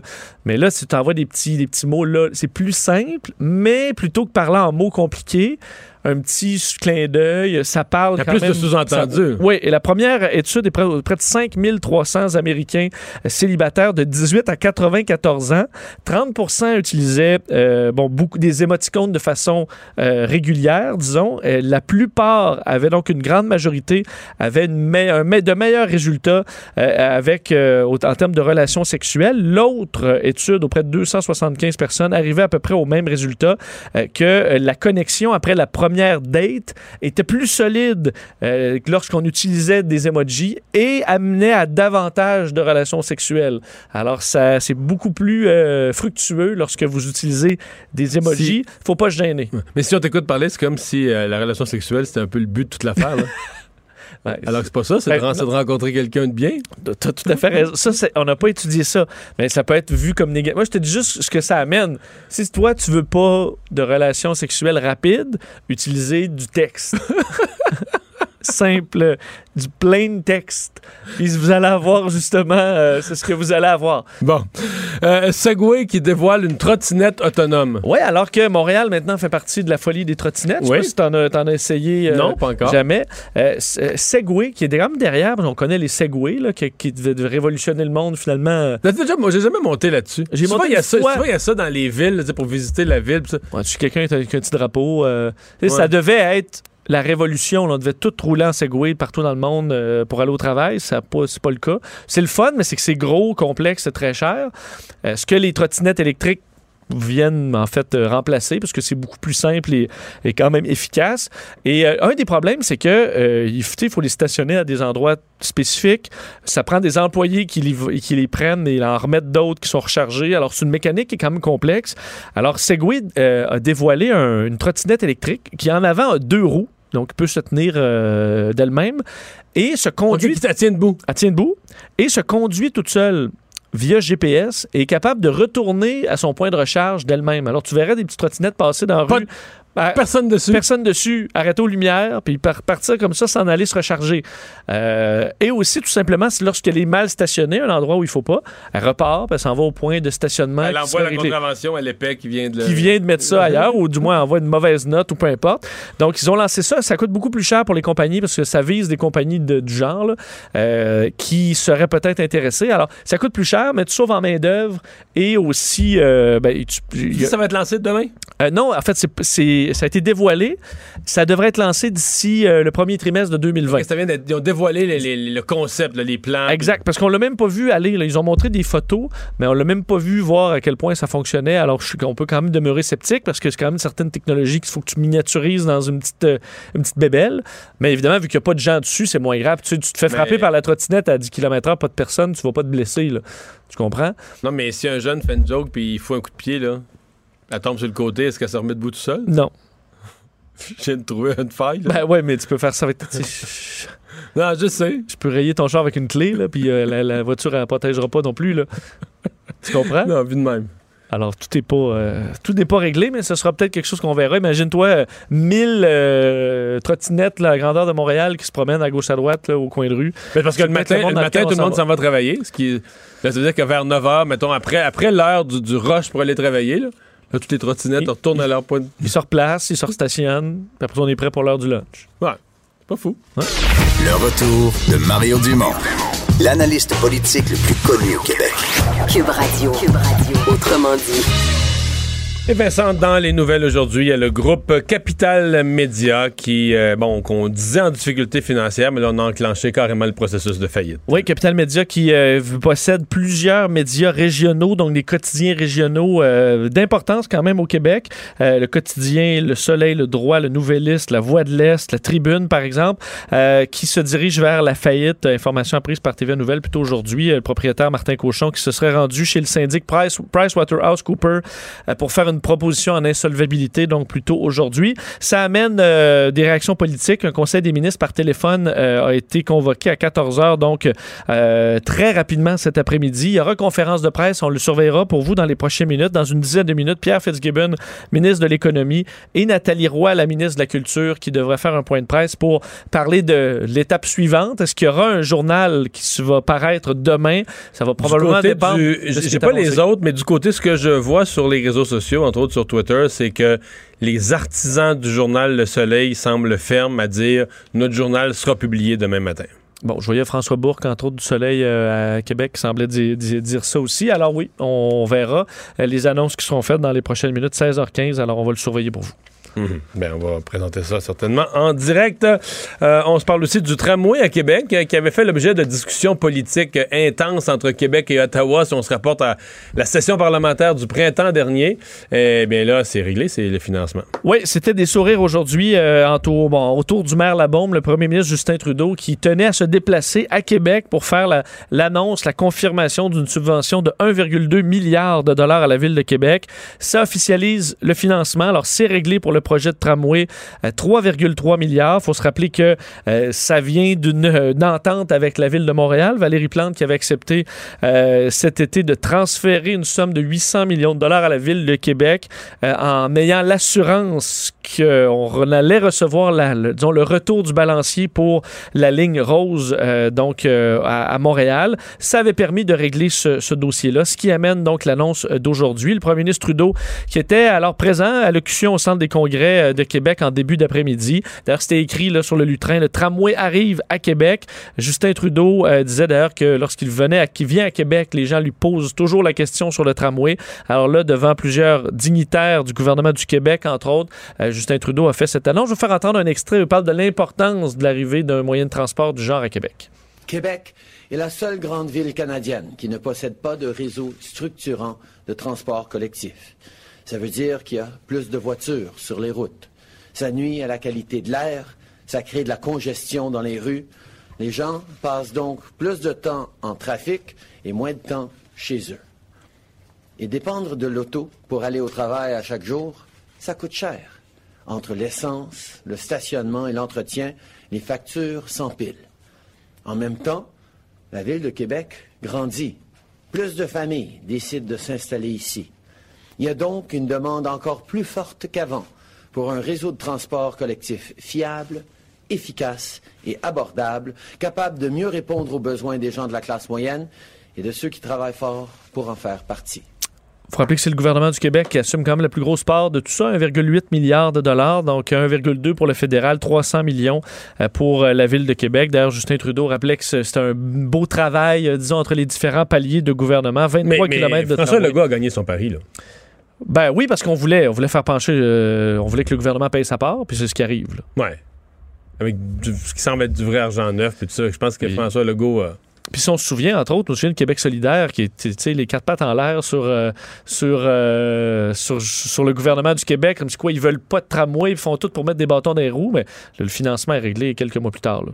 Ouais, à la satisfaction du gouvernement du Québec. Absolument. 3,3 milliards donc de, de ficelés. Rappelez 23 km de tramway et 15 km euh, de trambus. Donc, euh, tramway, mais c'est des autobus qui vont euh, aller donner un coup de main à désengorger la ville de Québec d'ici 2026.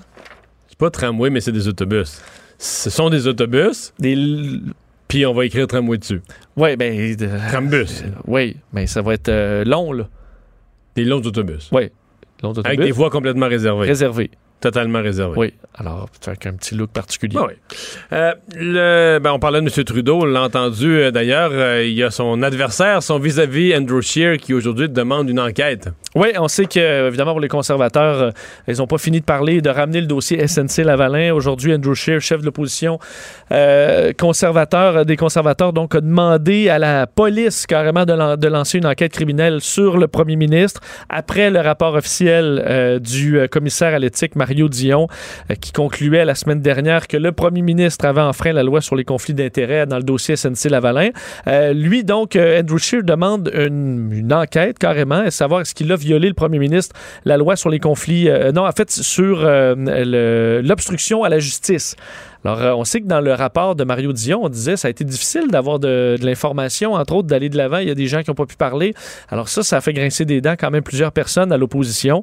Mais ce alors, qui fait surtout grincer des dents les conservateurs, c'est que j'ai l'impression qu'ils trouvent que. Je trouve que Justin Trudeau s'en sort assez bien là, dans l'opinion publique. Tu sais, Ça a sorti un blâme du commissaire à l'éthique, mais c'est comme si. C'est comme si les gens disaient, on le savait déjà. euh, L'autre c'est même pas excusé, euh, Justin Trudeau, puis ça a passé. ouais. L'hiver passé, le printemps passé, on a tous su, puis on le savait que c'était carré un peu, puis il nous a dit pourquoi il l'avait fait, c'était pour l'emploi, puis là, ben, là, le commissaire à l'éthique qui retape ses doigts, mais c'est comme, c'est comme si on le savait ça. Fait que Justin Trudeau, c'en est bien. J'ai l'impression que les conservateurs ont pensé que cet événement-là allait avoir un. C'était la fin de sa carrière. Ben, ou en tout cas, que ça allait vraiment euh, handicaper ses chances à la veille d'une campagne électorale. Mais en même temps, on est en plein été. Ça sort euh, mi-août. euh. Oui, tu as raison. Très bon Mais c'est quand même près. En fait, c'est mieux là que dans trois semaines. Oui, beaucoup. mais c'est quand même près de la campagne. Ben, mettons, à mi-chemin dans la campagne, là, je sais pas, mais la campagne est le 21 T'as octobre. t'as raison. hein. Le, le- le 2 octobre, on va tous s'en souvenir. là? C'est bon, c'est- ça, on passe vite à autre chose. là, les conservateurs aujourd'hui ont de la misère à ramener ça. Le 19 août, les, les- les conservateurs ont de la misère à essayer de ramener ça dans l'actualité et faire faire un autre tour de roue.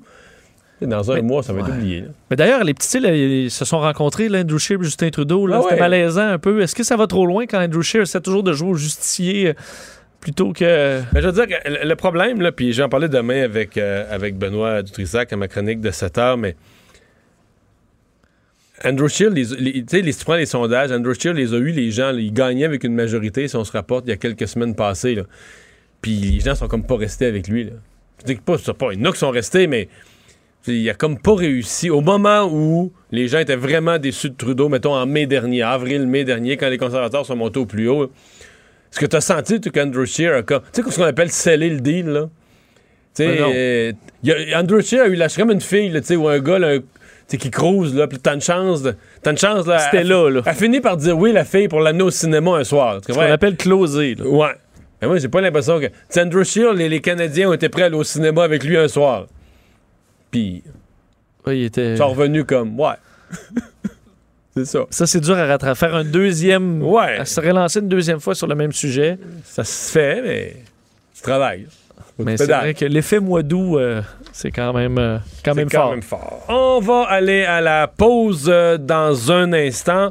On va parler euh, d'annonces en matière de cégep. On va parler au ministre de l'Éducation, Jean-François Roberge, et on va vous présenter en direct cette conférence de presse où le gouvernement du Québec va annoncer ou ne pas annoncer un plan euh, pour sauver les médias de Capital Média qui sont en faillite.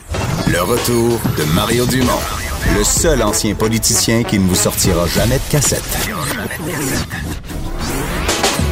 Mario Dumont et Vincent Dessureau. Cube Radio. Vincent, aujourd'hui, une annonce euh, en matière de cégep. Oui, 150 millions de dollars pour euh, les, euh.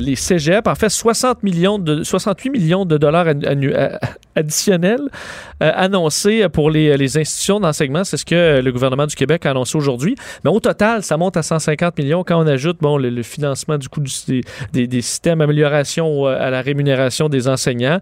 Euh, et s'ajoute à ça, quand même fait intéressant, euh, des formations sur les violences sexuelles euh, dans les cégeps. Alors, ça fait partie des annonces aujourd'hui du gouvernement du Québec. On va en parler au principal intéressé, le ministre de l'Éducation et de l'Enseignement supérieur, Jean-François Roberge. Bonjour.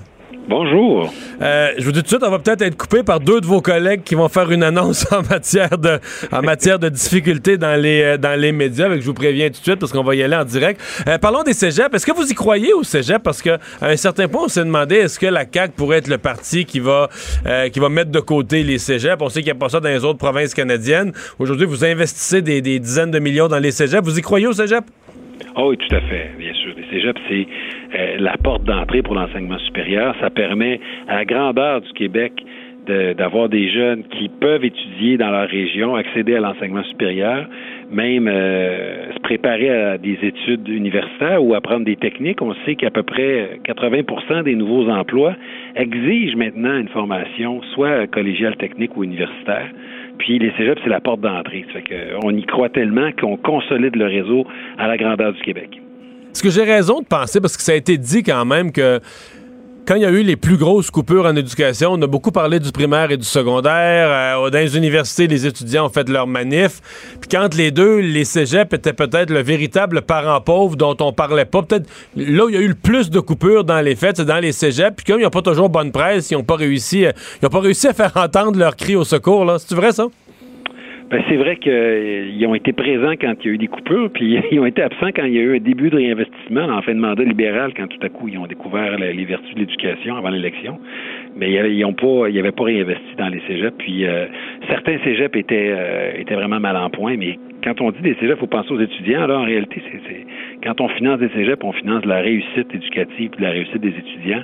Il y a de plus en plus d'étudiants euh, qui ont des difficultés d'adaptation, d'apprentissage, qui finissent par diplômer au secondaire, puis qui n'accédaient pas avant au cégep, mais qui accèdent maintenant. Donc, ce qu'on fait avec nos étudiants au secondaire pour leur permettre de réussir avec euh, des, de l'orthopédagogie puis de l'aide, ben, il faut le faire maintenant aussi au cégep. Donc, on va avoir ce, Ben, ce genre de service-là au collégial aussi. Monsieur le ministre Robert, vous restez en ligne. Votre collègue à l'économie, Pierre Fitzgibbon, euh, je vous le rappelle, le groupe Capital Média au bord de la faillite, réunion d'urgence du Conseil des ministres à 14 heures. On entend tout de suite ce qui en est sorti. Ce matin, M. Martin Cochon a accepté de démissionner comme président et comme administrateur, effectif au moment où le juge va entériner la proposition qui s'est présentée à la Cour cette semaine. C'est important de souligner que le gouvernement du Québec ne deviendra pas actionnaire du groupe Capital Média. Nous débutons une revue détaillée du groupe avec un nouveau PDG et un syndic qui va commencer très rapidement la préparation d'un processus formel pour trouver un ou des repreneurs. En ce qui concerne l'aide éventuelle aux médias écrits, notre séquence demeure la même. Il y aura une tenue de la commission parlementaire sur l'avenir des médias d'information du 26 au 30 août, la finalisation d'un programme d'aide universelle aux médias écrits fin septembre, début octobre. Ici, c'est un effort combiné du ministère de la Culture, du ministère des Finances, du ministère de l'Économie et de l'Innovation et le Bureau du Premier ministre. Au besoin, il y aura de l'assistance disponible par le ministère de l'Économie et de l'Innovation pour faire le pont entre le programme qui sera annoncé. Important de mentionner que nous aiderons les groupes qui démontreront que l'assistance qui leur sera reçue sera suffisante pour leur pérennité. La raison pourquoi on intervient aujourd'hui est que la survie du groupe Capital Média était mise en cause, étant rendue insolvable. Il était impossible pour nous, au gouvernement, d'envisager la fermeture de ces six journaux. Je n'annonce rien à personne que les médias écrits sont en crise. Certains groupes plus en crise que d'autres. Donc, euh, plan de sauvetage. Vincent, on comprend que le gouvernement du Québec va mettre une espèce de marge de crédit qu'il va mettre à la disposition du groupe. Mais ce que la, la grosse nouvelle, c'est que Martin Cochon, ce matin, quand il s'est présenté chez PricewaterhouseCoopers, euh, il a annoncé la faillite, mais il a aussi annoncé son départ. Exact, démission. Euh, donc, euh, et là, le gouvernement doit, intervenir. On dit que le gouvernement du Québec ne sera pas actionnaire. vont débuter une revue détaillée bon, du dossier, un processus pour retrouver un repreneur. Puis on sait que pour l'aide aux médias, il y a une commission parlementaire qui s'en vient sur La le, semaine le- prochaine, le suivi des médias. Alors, il y aura des programmes qui vont venir, mais d'ici là, pour compenser, pour atteindre ce programme-là, le gouvernement du Québec est, est prêt à aider, donc éponger cette partie-là. Et on aura donc un nouveau, euh, euh, donc une nouvelle personne à la tête de Capital Média qui va s'assurer de faire PDG cette transition, temporaire là, pour faire la. le temps d'être euh, acheté par quelqu'un. Mais tu trouver un acheteur là, dans, Ben le monde là, des, dans euh, le monde des médias écrits ces années-ci. Je pense ça- pas que ça va se bousculer. On sait que Pierre-Carl Pelado est, est intéressé, il l'a répété ce matin. Est-ce qu'il y en aura d'autres? Faudra voir. Euh, on va euh, continuer donc l'entrevue qu'on faisait juste avant avec le ministre de l'Éducation, euh, de l'Enseignement supérieur, euh, Jean-François Roberge. Monsieur Roberge, vous nous disiez juste avant, bon, on aura le, genre de service d'orthopédagogie ou d'aide aux études qu'on est habitué de voir au primaire, au secondaire. Vous voulez l'implanter au, au cégep. Qu'est-ce qui, outre ça, qu'est-ce qui va faire que demain, avec les annonces que vous faites aujourd'hui ou qu'à la rentrée, les, les cégeps vont être meilleurs? Il y a quand même un scepticisme de la population euh, par rapport à la rigueur, par rapport au, sérieux euh, du, cégep, etc. Et- et comment on peut être sûr que de l'argent neuf va signifier des meilleurs cégeps? Ben d'abord, je pense que sincèrement, il faut, visiter les cégeps, il faut parler aux directions, il faut parler aux, enseignants, puis euh, aux universitaires qui accueillent les, les cégepiens pour voir qu'il se fait, il se fait des choses de qualité dans les cégeps. faut pas tomber dans les clichés. Euh, oui, c'est la porte d'entrée de l'enseignement supérieur. Ça prépare les jeunes à entreprendre des études universitaires, mais il y a ici aussi énormément de formations techniques qui se forment euh, dans les cégeps, des gens qui font leur DEC trois ans puis qui vont sur le marché du travail et puis euh, qui contribuent. C'est des jobs euh, payants, il faut se le dire. Maintenant, un collégial technique trois ans, c'est euh, souvent une porte d'entrée vers le marché du travail, mais aussi une, une façon de décrocher un emploi qui sera payant.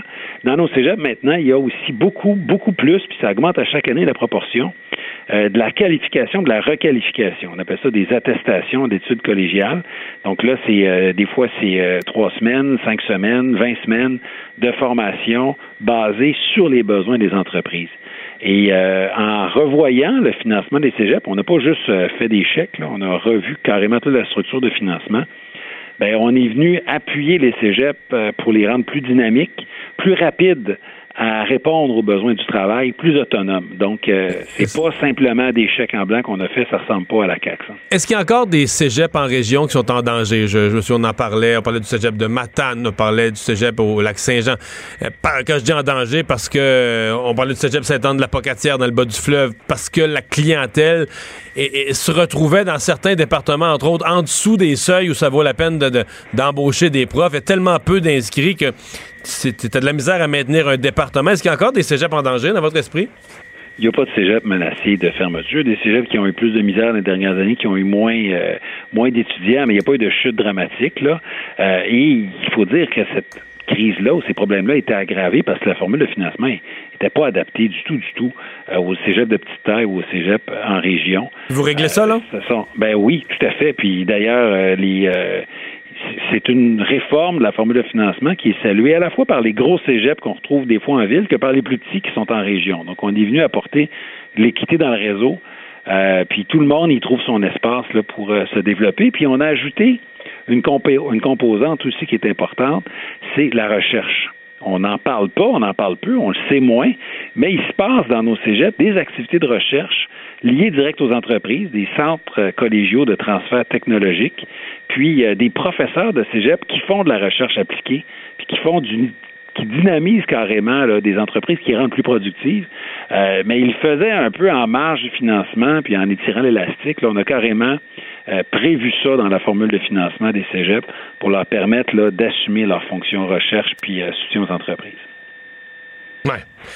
Votre formation sur les violences sexuelles, c'est euh, du, du- du concret pour tout le monde. Qu'est-ce que je sais qu'on est tout le monde est appelé à faire des choses puis en faire plus là-dessus. Tout le monde promet d'en faire plus, mais euh, concrètement, on, on va changer quoi? Ben, je vous dire là-dessus, euh, on poursuit le travail du précédent gouvernement, puis euh, des fois c'est de bonne guerre de chialer tout le temps sur le précédent gouvernement, puis de dire que les autres c'est des pas bons, mais c'est pas ma façon de faire de la politique. Puis je dois dire là-dessus, euh, Madame Hélène David, qui était ministre d'enseignement supérieur avant moi, a fait un bon travail en, pilotant le projet de loi contre les violences sexuelles, en obligeant toutes les universités à se doter de, de politique, mais une politique, ça peut être vide un peu, là, mais en se dotant d'obligations de, de prévention et euh, d'aide pour les violences, euh, pour les victimes de violences sexuelles. Que nous, on a poursuivi là-dedans. On s'assure que la loi est appliquée, que les cégeps, les universités, euh, au-delà des politiques puis des papiers, là, ont embauché des intervenants puis ils sont là pour aider les jeunes. Donc là-dessus, on, on poursuit ce qui a été fait. C'était dans la bonne direction, ça fait qu'on ne changera pas. Jean-François Roberge, merci d'avoir été là. Et ça m'a fait plaisir. Au revoir. Le ministre de l'Éducation. Qui nous parlait de la station spatiale. C'est- vrai, il y avait. Il y avait. euh, le bruit me faisait penser, je sais pas qu'est-ce qui le provoquait, mais tu sais, quand on. Les connexions, les premières, premières connexions Internet, quand ça se connectait par le téléphone. Là, Oui, les vieux modems 14 000. Les vieux modems, on passait par toutes sortes de bruits. de... Oui, oui. C'était long, ça. euh, Oui. euh, ouais.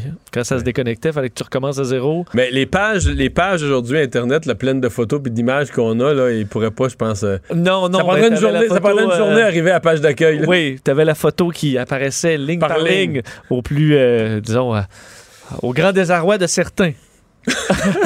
à ce moment-là. On, va, on revient sur Capital Média, c'est Oui. quand même. Mais trouves-tu que ça a de l'allure, ce qui est, ce qui est- ce qui est annoncé? Ben, c'est Donc, beau, vraiment c'est- une transition. C'est 5 millions quand même. Le- la marge de crédit là, que le gouvernement ouvre pour. Je le rappelle parce que Capital Média, les gens connaissent pas le nom, mais pour les, les, les, les gens qui connaissent Le Soleil, Le Quotidien au Saguenay-Lac-Saint-Jean, euh, Le Nouvelliste à Trois-Rivières, La Tribune euh, à Sherbrooke, La Voix de l'Est à Granby et Le Droit à Gatineau. Là, j'y allais lentement parce que j'y allais de mémoire, je l'ai pas écrit devant moi. Mais ce sont des journaux que je connais et que j'ai fréquentés par lesquels j'ai été couvert dans ma vie beaucoup. Euh, ils, ils publiaient pas demain matin là, si le gouvernement faisait rien. Je pense que c'est carrément ça. Et je voyais des, euh, des- en fait, des, des collègues de ces médias-là sur les réseaux sociaux tantôt tu sais, qui étaient assez catastrophés. Là. Euh, mais est-ce que ce- ce- cette annonce-là est rassurante si t'es employé de Capital oui, oui, à très court terme. Mais ça te prend un vrai repreneur. Puis pour le contribuable, entre toi et moi, Vincent, là, un prêt. Tu sais, mettons, je te fais un prêt, moi, là. Je te prête de l'argent parce que tu me dis, j'ai besoin là, de m'acheter un meuble à soir, je te prête de l'argent, mais je vais vouloir savoir un peu, OK, tu gagnes, là, tu travailles, puis tu gagnes de l'argent, donc j'ai confiance à me rembourser, là. Mais si je sais qu'à chaque mois, là, tu, tu- Ah, mettons, je gagne 500, mais j'en dépense 1000. À chaque mois, faire là? un prêt. euh, je veux dire, j'enverrai jamais mon argent, là, Non. je le sais, là. Non. Tu comprends? À moins que tu aies un héritage le mois prochain. Là, mais je veux dire, tu dis, c'est quoi ce- le prêt? Un prêt, un prêt, oui. Le, le- le prêt de 10 millions là, que le gouvernement Couillard a donné l'année passée. Et là, il est dans la faillite aujourd'hui, là. On le reverra pas, là. Non, non. Puis quand, il a- quand le prêt a été fait, là, on le savait, là. Puis c'est sûr, quand on dit ça, on travaille à Québécois, mais j'ai rien, j'ai plein d'amis dans ces médias-là, mais c'est juste que tu essaies d'être logique. Tu dis, ben voyons, Capital Média. Mais tu comprends que le gouvernement, en fait, c'est normal qu'on veuille la survie de ces médias-là Ben, sûr. pour avoir une, une diversité et surtout une couverture dans les régions. Tu vois-tu, les six, demain matin, les six journaux que je viens de nommer publient plus? C'est une catastrophe. Puis les maires, là, t'as le maire de Sherbrooke, t'as le maire, tantôt j'ai vu le maire de Gatineau qui était aux nouvelles qui commentait ça, tous les maires de ces villes-là, puis des villages. En fait, c'est une ville, mais c'est une région, là. On dit le Nouvelliste à Trois-Rivières, mais c'est toute la Mauricie et le centre du Québec. C'est, c'est, bien plus large. hein. Non, on a, euh, on on- on- on n'a pas fini d'en parler, là. On a un gros dossier, puis qui Ah, va. mais- repre- Est-ce que si Pierre-Carl Pellado va reprendre ça, tu vas avoir des ennemis, là? Il y a des Pierre-Carl Pellado a des ennemis. Je Ouais, mais les ennemis, on va dire, ben, achète, achète-les. Ouais, c'est ça. C'est ça. Donc, euh, en fait, le point de Pierre Calpelado, on l'a entendu ce matin, c'est qu'il n'y a aucun autre euh, intéressé qui peut assurer la, péné- la pérennité puis te rendre ça rentable que si Mais- t'es dans un écosystème plus grand. C'est peut-être. Ouais. euh, c'est Ouais. le fun d'avoir des plus petits joueurs, mais est-ce que c'est encore possible? Dans l'univers d'aujourd'hui. Enfin, c'est des questions, euh, des questions difficiles qui se posent, mais j'allais dire la CAQ quand même, c'est pas, pas, pas euh, un hasard. Je pense que sincèrement, ils veulent la survie de ces médias-là, mais je pense que la CAQ aussi font le calcul que ils sont un parti, bon, centre-droite, pas très à droite, mais tout, tout petit peu à droite. Donc, médias généralement moins sympathiques. Fait que pour eux autres, là, c'est parfait, là. Ça, leur fait une belle jambe de dire on arrive en sauveur, puis nous autres, là, c'est inimaginable que demain les journaux publient pas, puis le travail est important. T'sais, veux, veux pas, là, pour un an, là, dans leur relation avec les journalistes de la tribune parlementaire à Québec. Il y a comme un rappel de dire hey, nous autres, là, on, est du- on, est du- on est de votre bord, les journalistes. Là. On n'est pas des ennemis, là. on, est, on est ensemble dans ce bateau-là. hein. C'est- C'est sûr. Ça Hein? donne le ton. Mais est-ce qu'ils peuvent se faire pen- tu penses qu'ils ont pensé à ça? C'est moi qui ai trop. Mais est-ce qu'ils peuvent se faire ramener, parce que Justin Trudeau, avec tout l'aide qu'il a donné aux médias, ça les fait dire aussi, là, euh, évidemment plus par les conservateurs, mais comme s'il avait acheté les médias.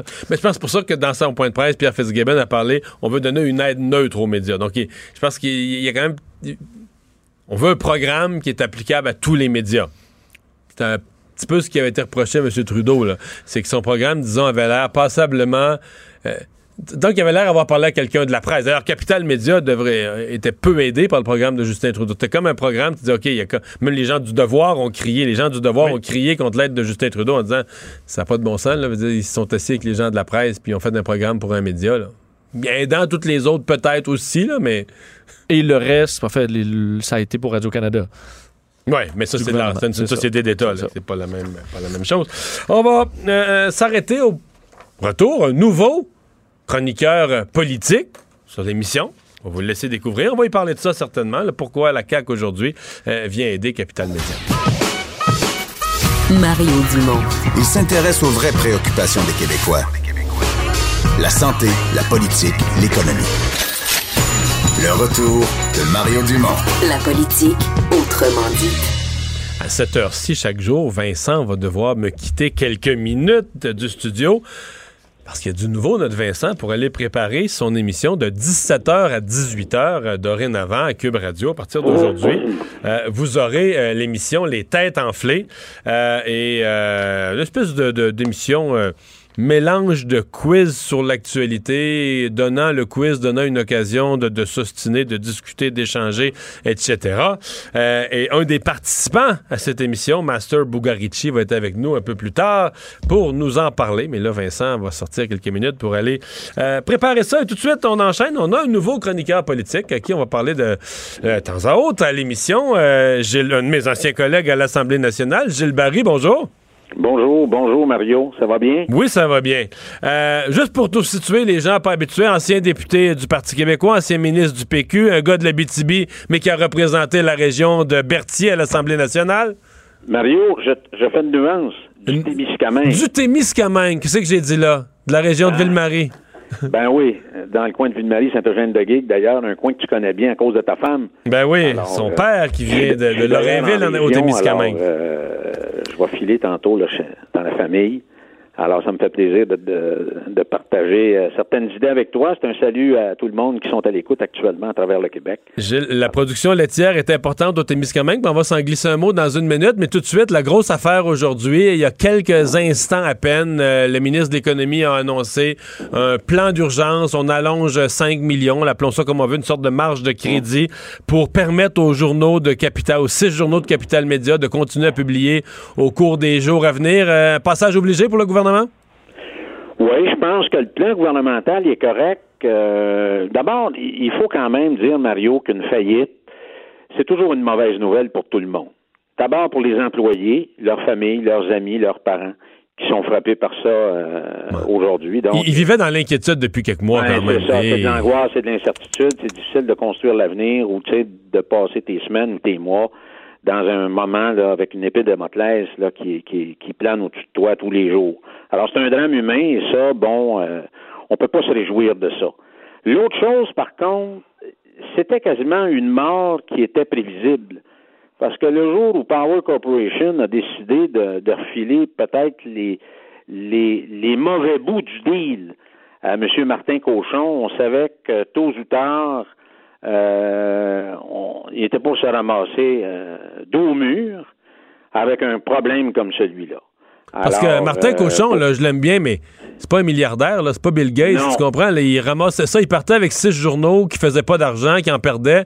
Tu dis, c'est quoi, qui c'est quoi qui va arriver? Là, le gouvernement du Québec il a allongé 10 millions l'année passée, mais dire, on, Ouais. on savait qu'il. C'était triste à dire, ça pouvait aller nulle Le part. là. critère, c'est celui du gros bon sens. Ça prend un nouveau joueur qui va être capable de faire passer les payes puis de payer ses comptes. Première des choses. Puis quelqu'un qui connaît ça, qui va être capable de réinventer, réorganiser, réenligner, faire fonctionner, puis faire des profits en fin de journée. Puis moi, je pense que l'idée du groupe québécois par M. Pellado, c'est pas une mauvaise idée, mais en priorisant le maintien des services d'information pour les régions. Parce que, on l'a évoqué tantôt, il y a le Saguenay-Lac-Saint-Jean, il y a le Nouvelliste, euh, il y a la région de l'Outaouais, il y a la région de Sherbrooke. Et là, bien sûr, le soleil, il y a déjà Régis Lebaume qui s'inquiète sur l'avenir du soleil. Mais je pense que dans tout ça, euh, quand le gouvernement parle, c'est les taxes et les impôts des, des contribuables. Donc, le cœur d'une réussite, c'est d'avoir quelqu'un qui va être capable de faire fonctionner ça. Et quand on regarde ça au Québec, on a beau chercher de midi à 14 heures, là, il n'y en a pas beaucoup.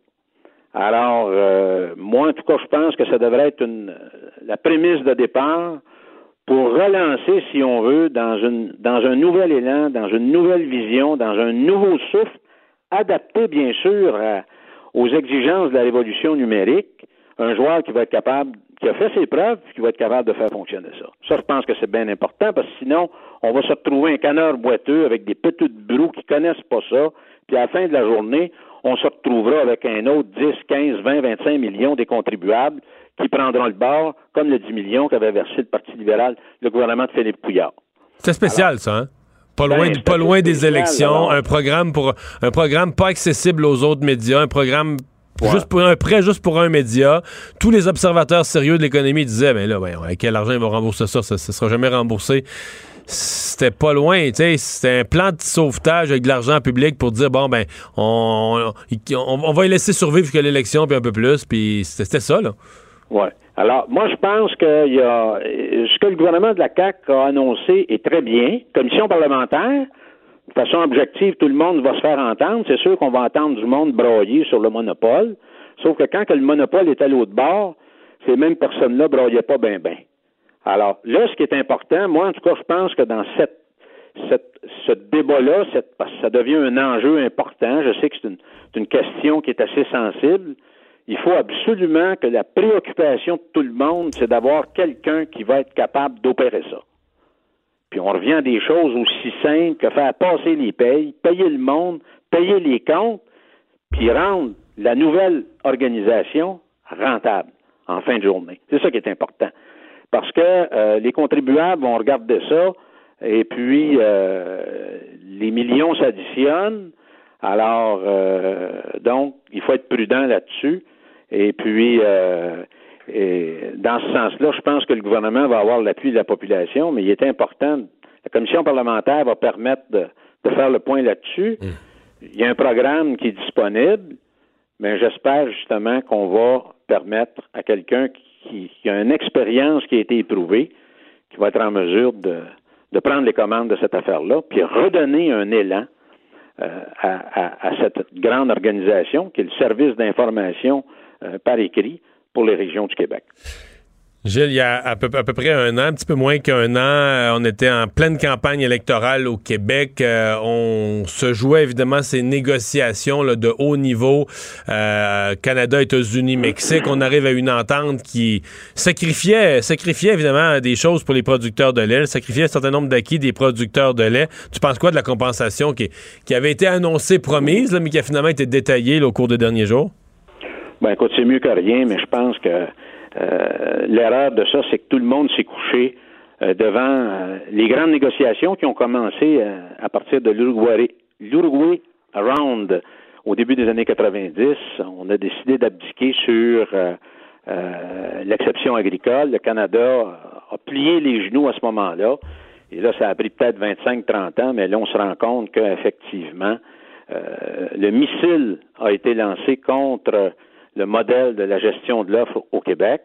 Et moi, ce que j'ai trouvé curieux l'année passée, parce que comme toi, Mario, je viens d'une ferme laitière, là, je suis peut-être subjectif quand je parle de ça. Euh, c'est les gens de ma famille disaient, écoutez, euh, à cause de l'entrée depuis des années du lait américain diafiltré, qu'on appelle un peu ce que le lait Frankenstein, là, qui est qui est, euh, qui est alimenté par les croissances d'hormones, là, euh, c'est un lait qui rentrait subtilement, euh, sournoisement, qui traversait les frontières puis qui envahissait le marché euh, québécois-canadien. Ben, avec, avec une approbation tacite. Le gouvernement canadien laissait passer, là, jusqu'à temps que les producteurs se choquent. Le gouvernement Exactement, canadien fermait les yeux, là. Ah oui. ça, c'est une chose. On n'a jamais rien dit là-dessus. Ils se sont faufilés en- en- à l'intérieur des mailles de douane et Santé Canada. Et là, c'est quand même 15 à 20% du marché, là, parce que moi, mes cousins me montraient à chaque année euh, l'effet que ça avait sur leurs revenus et sur leurs profits. L'autre chose qui est grave, parce qu'on on parle toujours du libre marché, puis bon, les ententes de commerce international et tout ça. Et euh, il y a deux, il y a deux profs d'économie euh, et Nobel de- aux États-Unis, Krugman et Stiglitz du MIT, qui ont dit qu'il y a, il y a, il y a, il y a moins, il y a rien de moins que le libre, euh, que le libre, euh, de libre que le libre échange. Et il faut comprendre qu'en 2015, les États-Unis ont voté le, le bill Farm euh, de 1000 milliards de dollars de subventions américaines sous Obama pour appuyer l'agriculture. Alors, le Québec et le Canada ne peuvent pas se mesurer à ça. Donc, les règles ne sont pas les mêmes. Moi, ce que je dis, puis l'année passée, c'est ce qui est arrivé. Il y avait une élection au Québec, alors les gens étaient un peu sur la pointe des pieds. Moi, je pense qu'à la dernière minute, on a laissé passer des avantages pour l'Ontario, entre autres sur l'automobile, et on a décidé, malheureusement, euh, de faire passer au second rang euh, le modèle de la gestion de l'offre au Ouais. Québec. Sacri- Alors, le 28 sacrifier le 000 lait, sacrifier le lait, c'est sacrifier le Québec, là. hein. Sacrifier la Hein? production laitière, sacrifier la production laitière, c'est sacrifier le Québec, là. Je veux dire, c'est nous autres le gros producteur au Canada. Hey, Gilles Barry, on reprend ça. Merci beaucoup d'avoir été là. Merci. Le retour de Mario Dumont, l'analyste politique le plus connu au Québec. Cube Radio. Autrement dit. Il y a un instant, nouvelle émission à 17h ce soir sur les ondes de, de Cube. Ça va être animé par mon collègue. Il travaille, Vincent, il travaille, il fait salut, bonjour. Il était avec moi de 3 à 5. Puis à 5h, à 17h, il va prendre lui-même euh, la tête, je dis la tête de son émission, Les Têtes enflées. Là, euh, je sais pas comment est-ce qu'il va faire pour animer ça parce que c'est trois grosses têtes dans cette émission-là. Euh, le 2, Master Bugarici qui est avec moi. Salut! Mario Dumont, je suis assis en avant de toi à radio, moi, là. Ouais. C'est en train Je viens d'arriver. de t'appeler une grosse tête. Tu serais supposé être, insul- tu serais supposé être vexé en Il partant. n'y a rien qui me dérange, puis il n'y a rien qui m'insulte. Absolument pas. Je l'assume pleinement.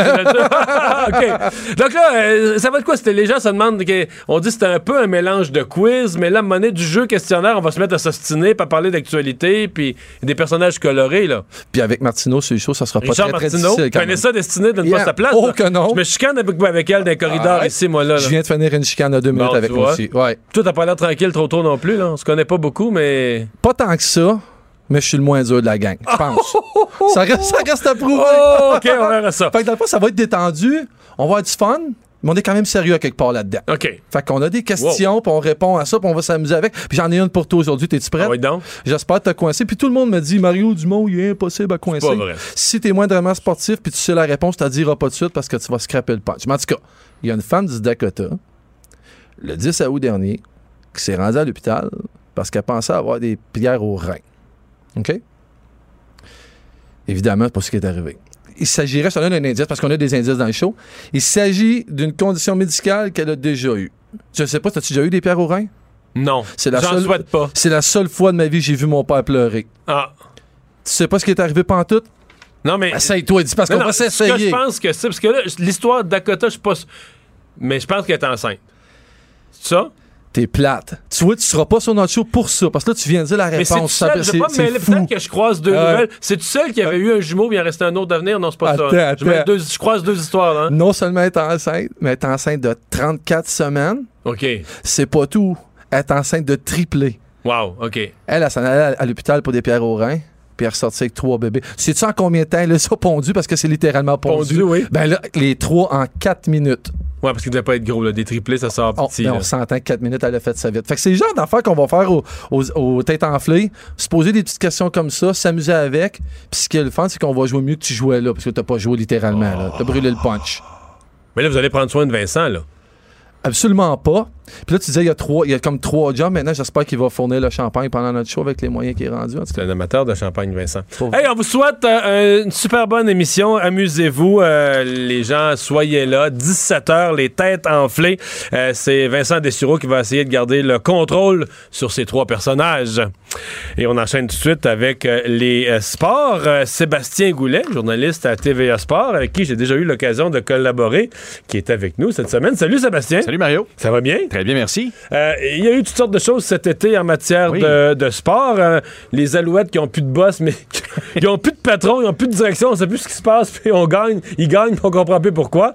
Euh, mais là, on a eu un samedi soir qui nous a fait vivre toute la gamme des émotions. Ouais, le, le bout du siège, donc on dit souvent les spectateurs sont sur le bout de leur siège, il a été usé euh, samedi. On va commencer par les Alouettes, justement. Ouais. Les Alouettes à la Calgary, un endroit où ils n'ont jamais gagné en 10 ans. Ils arrivent là, tirent de l'arrière par 11 points dans la dernière minute. La quantité de gens qui ont dû fermer leur téléviseur à ce moment-là. Il fallait pas. Mais non, fallait pas remonter exceptionnel. Yogi Berra l'a dit, c'est pas fini tant que c'est pas fini. Les Alouettes l'ont prouvé, mais à l'autre bout du spectre, samedi, l'impact. L'impact n'est 3 Eux, c'était gagné. On pouvait fermer sa, on pouvait fermer sa Oui. TV en disant ils ont gagné. Absolument. 3-0 en deuxième demi, on ferme les livres, c'est terminé. Ben non, ils se font monter 3 à 3. Euh, je sais pas c'est quoi le problème de l'impact présentement. Un manque de finition, je te dirais. Les, scénarios tactiques, moi je sais que Frédéric Laure et Vincent et toute la gang sont plus mieux placés que moi pour parler de ça, mais on dirait qu'on n'est pas capable de, fermer les livres quand on a les devants. Il y a plus d'avance confortable, puis pourtant au soccer, 3-0, là, c'est- c'est c'est- c'est 8-0 au hockey, ça. Ça devrait, devrait jamais, jamais se voir de, voir une équipe revenir de l'arrière de 0-3 euh, pour créer l'égalité, surtout à l'étranger. Dallas l'a fait. Euh, L'impact a vraiment besoin de coller des victoires rapidement, profiter des séjours à domicile. Parce qu'il était bien parti, mais là, il recule dans le classement euh, lentement mais sûrement. là. il s'accroche à la dernière place disponible pour les séries éliminatoires. Puis là, il y a des équipes qui ont des matchs en main qui suivent derrière. Euh, Ce ne sera pas un scénario évident parce que oui, ça s'en est bien pour être une saison de rêve. Là, vous parliez des, des partisans de l'impact à la fin du mois de mai. Euh, tout baignait dans l'huile, mais là, euh, des acquisitions, il y a eu des départs. C'est un, scénario qui, qui commence à se corser sérieusement. là. Mais si je reviens aux Alouettes, parce qu'on a l'impression vraiment que. de- Écoute, les attentes étaient dans le plancher au début de la saison. Puis là, en plus, bon, je sais que la direction de l'équipe est pas sur le terrain. C'est mais- pas fou, mais on se dit, généralement, une bonne, tu sais, les, les équipes gagnantes, là, ça part de la tête, puis on nomme des bons dirigeants, puis les bons dirigeants s'emba- s'embauchent des bons coachs avec une équipe d'assistants. Tu sais, Il y a une structure solide qui fait que les joueurs jouent en confiance, puis le plan de match, le plan de match change pas toutes les semaines, puis tout ça. Les Alouettes, ont pas, on n'a pas l'impression qu'ils ont ça. Ben, j'ai l'impression que le départ de Cavis Reed a, a fait un vent de renouveau pour la formation. Euh, je sais pas si les, les- les gars jouaient sur le, les- les- le bout des orteils toujours pour euh, ne pas faire d'erreur, mais on a vraiment senti que la chimie au sein de cette équipe-là, à l'arrivée de nouveaux éléments, Adams de corps arrière notamment. euh, Lui a pris les choses en main. oui, exactement. Puis ça, a comme fouetté le reste du, du groupe. Et ce groupe-là de joueurs semble se dire que tout est Là, possible. l'affiche a l'air de quoi? Là? C'est 4-4. Euh, c'est sûr que bon, Hamilton connaît une saison d'enfer. Ils ont euh, une bonne avance en premier, au premier rang de l'Est. Mais euh, les Alouettes sont deuxième présentement. Les Alouettes seraient, en série. Euh, la saison se poursuit. Encore des bons défis. Le match est à Moncton ce week-end en, en terrain neutre pour tenter encore une fois là, une énième tentative de promotion du football de la Ligue canadienne dans les maritimes. Tout est encore possible. Et le scénario des Alouettes maintenant ressemble drôlement à celui qui était l'impact au mois de mai. On va juste souhaiter que la sauce ne tournera pas. Ouais, que ça va rester. Une suspension, une québécoise, pas énormément connue, je pense, Ouais. du grand public, Mhm. Connu dans son sport, évidemment, pour dopage. Exact. Laurence Vincent Lapointe, qui est une véritable légende. J'ai eu le bonheur de travailler comme annonceur l'an dernier au championnat canadien de canoë-kayak qui était à Sherbrooke. Et elle signait des autographes. Les jeunes de 13-14 ans allaient la voir. C'était vraiment euh, une belle chose. Et euh, oui, effectivement, Laurence Vincent Lapointe, euh, du ligandrol, substance apparemment très en vogue. Un nouveau nom hein, Oui. pour le commun des mortels. Moi, je- écoute, je- moi, ça remonte à Ben Johnson, mes premiers Ouais. souvenirs de dopage. Là. Alors, le ligandrol est le nouveau. on trouve toujours des moyens peut-être de contourner les règles. Euh, bien entendu, Laurence Vincent Lapointe, euh, surprise, un peu déconfite, va s'adresser à la presse demain pour euh, essayer de, de trouver OK, une donc elle va faire face à-. Oui, absolument. Elle rencontre les médias demain. Euh, elle a déjà déclaré là, à, à nos collègues que se sentait comme un, un cauchemar. Euh, comme si elle vivait un cauchemar, elle ne croit pas à ce qui lui arrive, mais bon, elle va faire le point demain. Et personnellement, Mario, j'apprécie ça justement. Et je- par ta réaction, je le comprends également. qu'un athlète veuille se présenter devant les médias, expliquer son Non, cas. je respecte ça. Parce que, mais. Mais qu'est-ce qu'il y a à le dire peuple québécois aura comme souvenir de Geneviève Janson qui avait dit en conférence de presse Je n'ai jamais pris de PO de ma vie.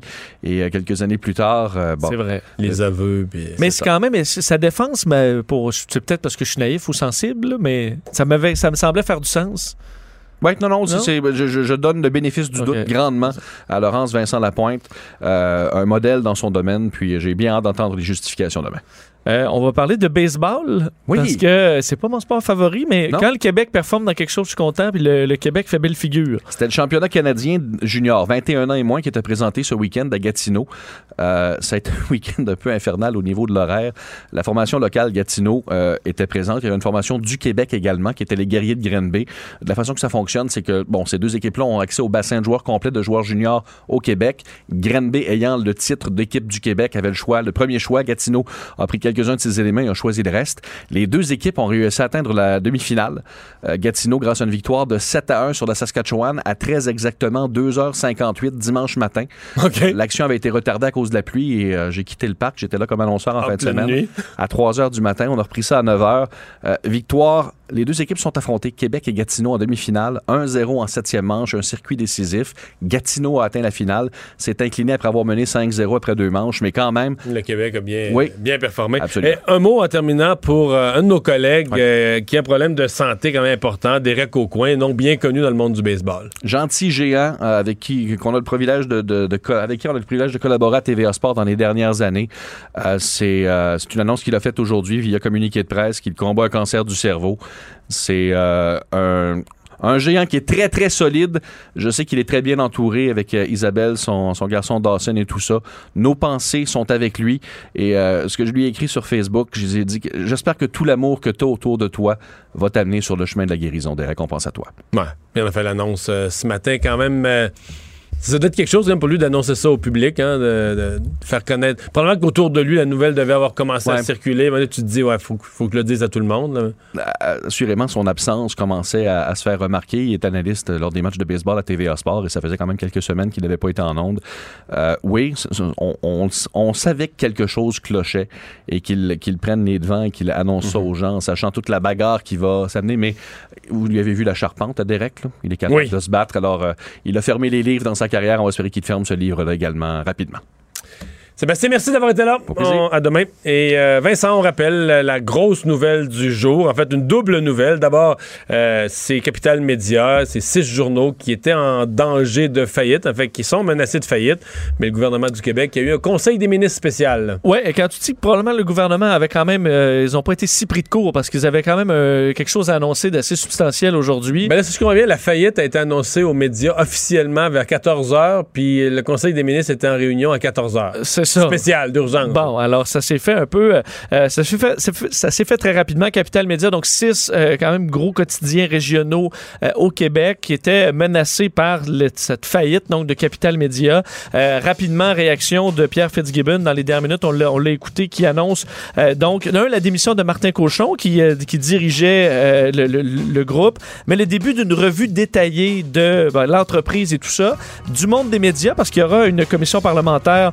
euh, euh, la semaine prochaine qui va se pencher sur l'avenir de nos médias et l'aide que le gouvernement peut faire. Et d'ici là, il y aura une aide rapide, donc, du gouvernement du Québec pour garder les opérations le temps qu'on trouve un nouvel acquéreur pour Capital Média. Alors, ce qu'on veut, c'est vraiment que les six quotidiens survivent et d'avoir un plan stable pour les médias choisi d'ici la fin de l'année euh, en cours. Alors, ça ira assez rapidement et heureusement, c'est une bonne nouvelle pour les, euh, quotidiens qui devraient rester ouverts. Ouais, pour les abonnés et pour les gens qui y travaillent. Vincent, on se quitte dans quelques secondes, mais toi, euh, t'as pas fini? Il te, reste, quitte plus il te reste- maintenant. il te reste une heure, là. Je vais rester là jusqu'à 6, manquez pas ça dans quelques minutes, les têtes enflées. C'est un concept que j'adore et je pense que ça va donner un bon show. Cube Radio.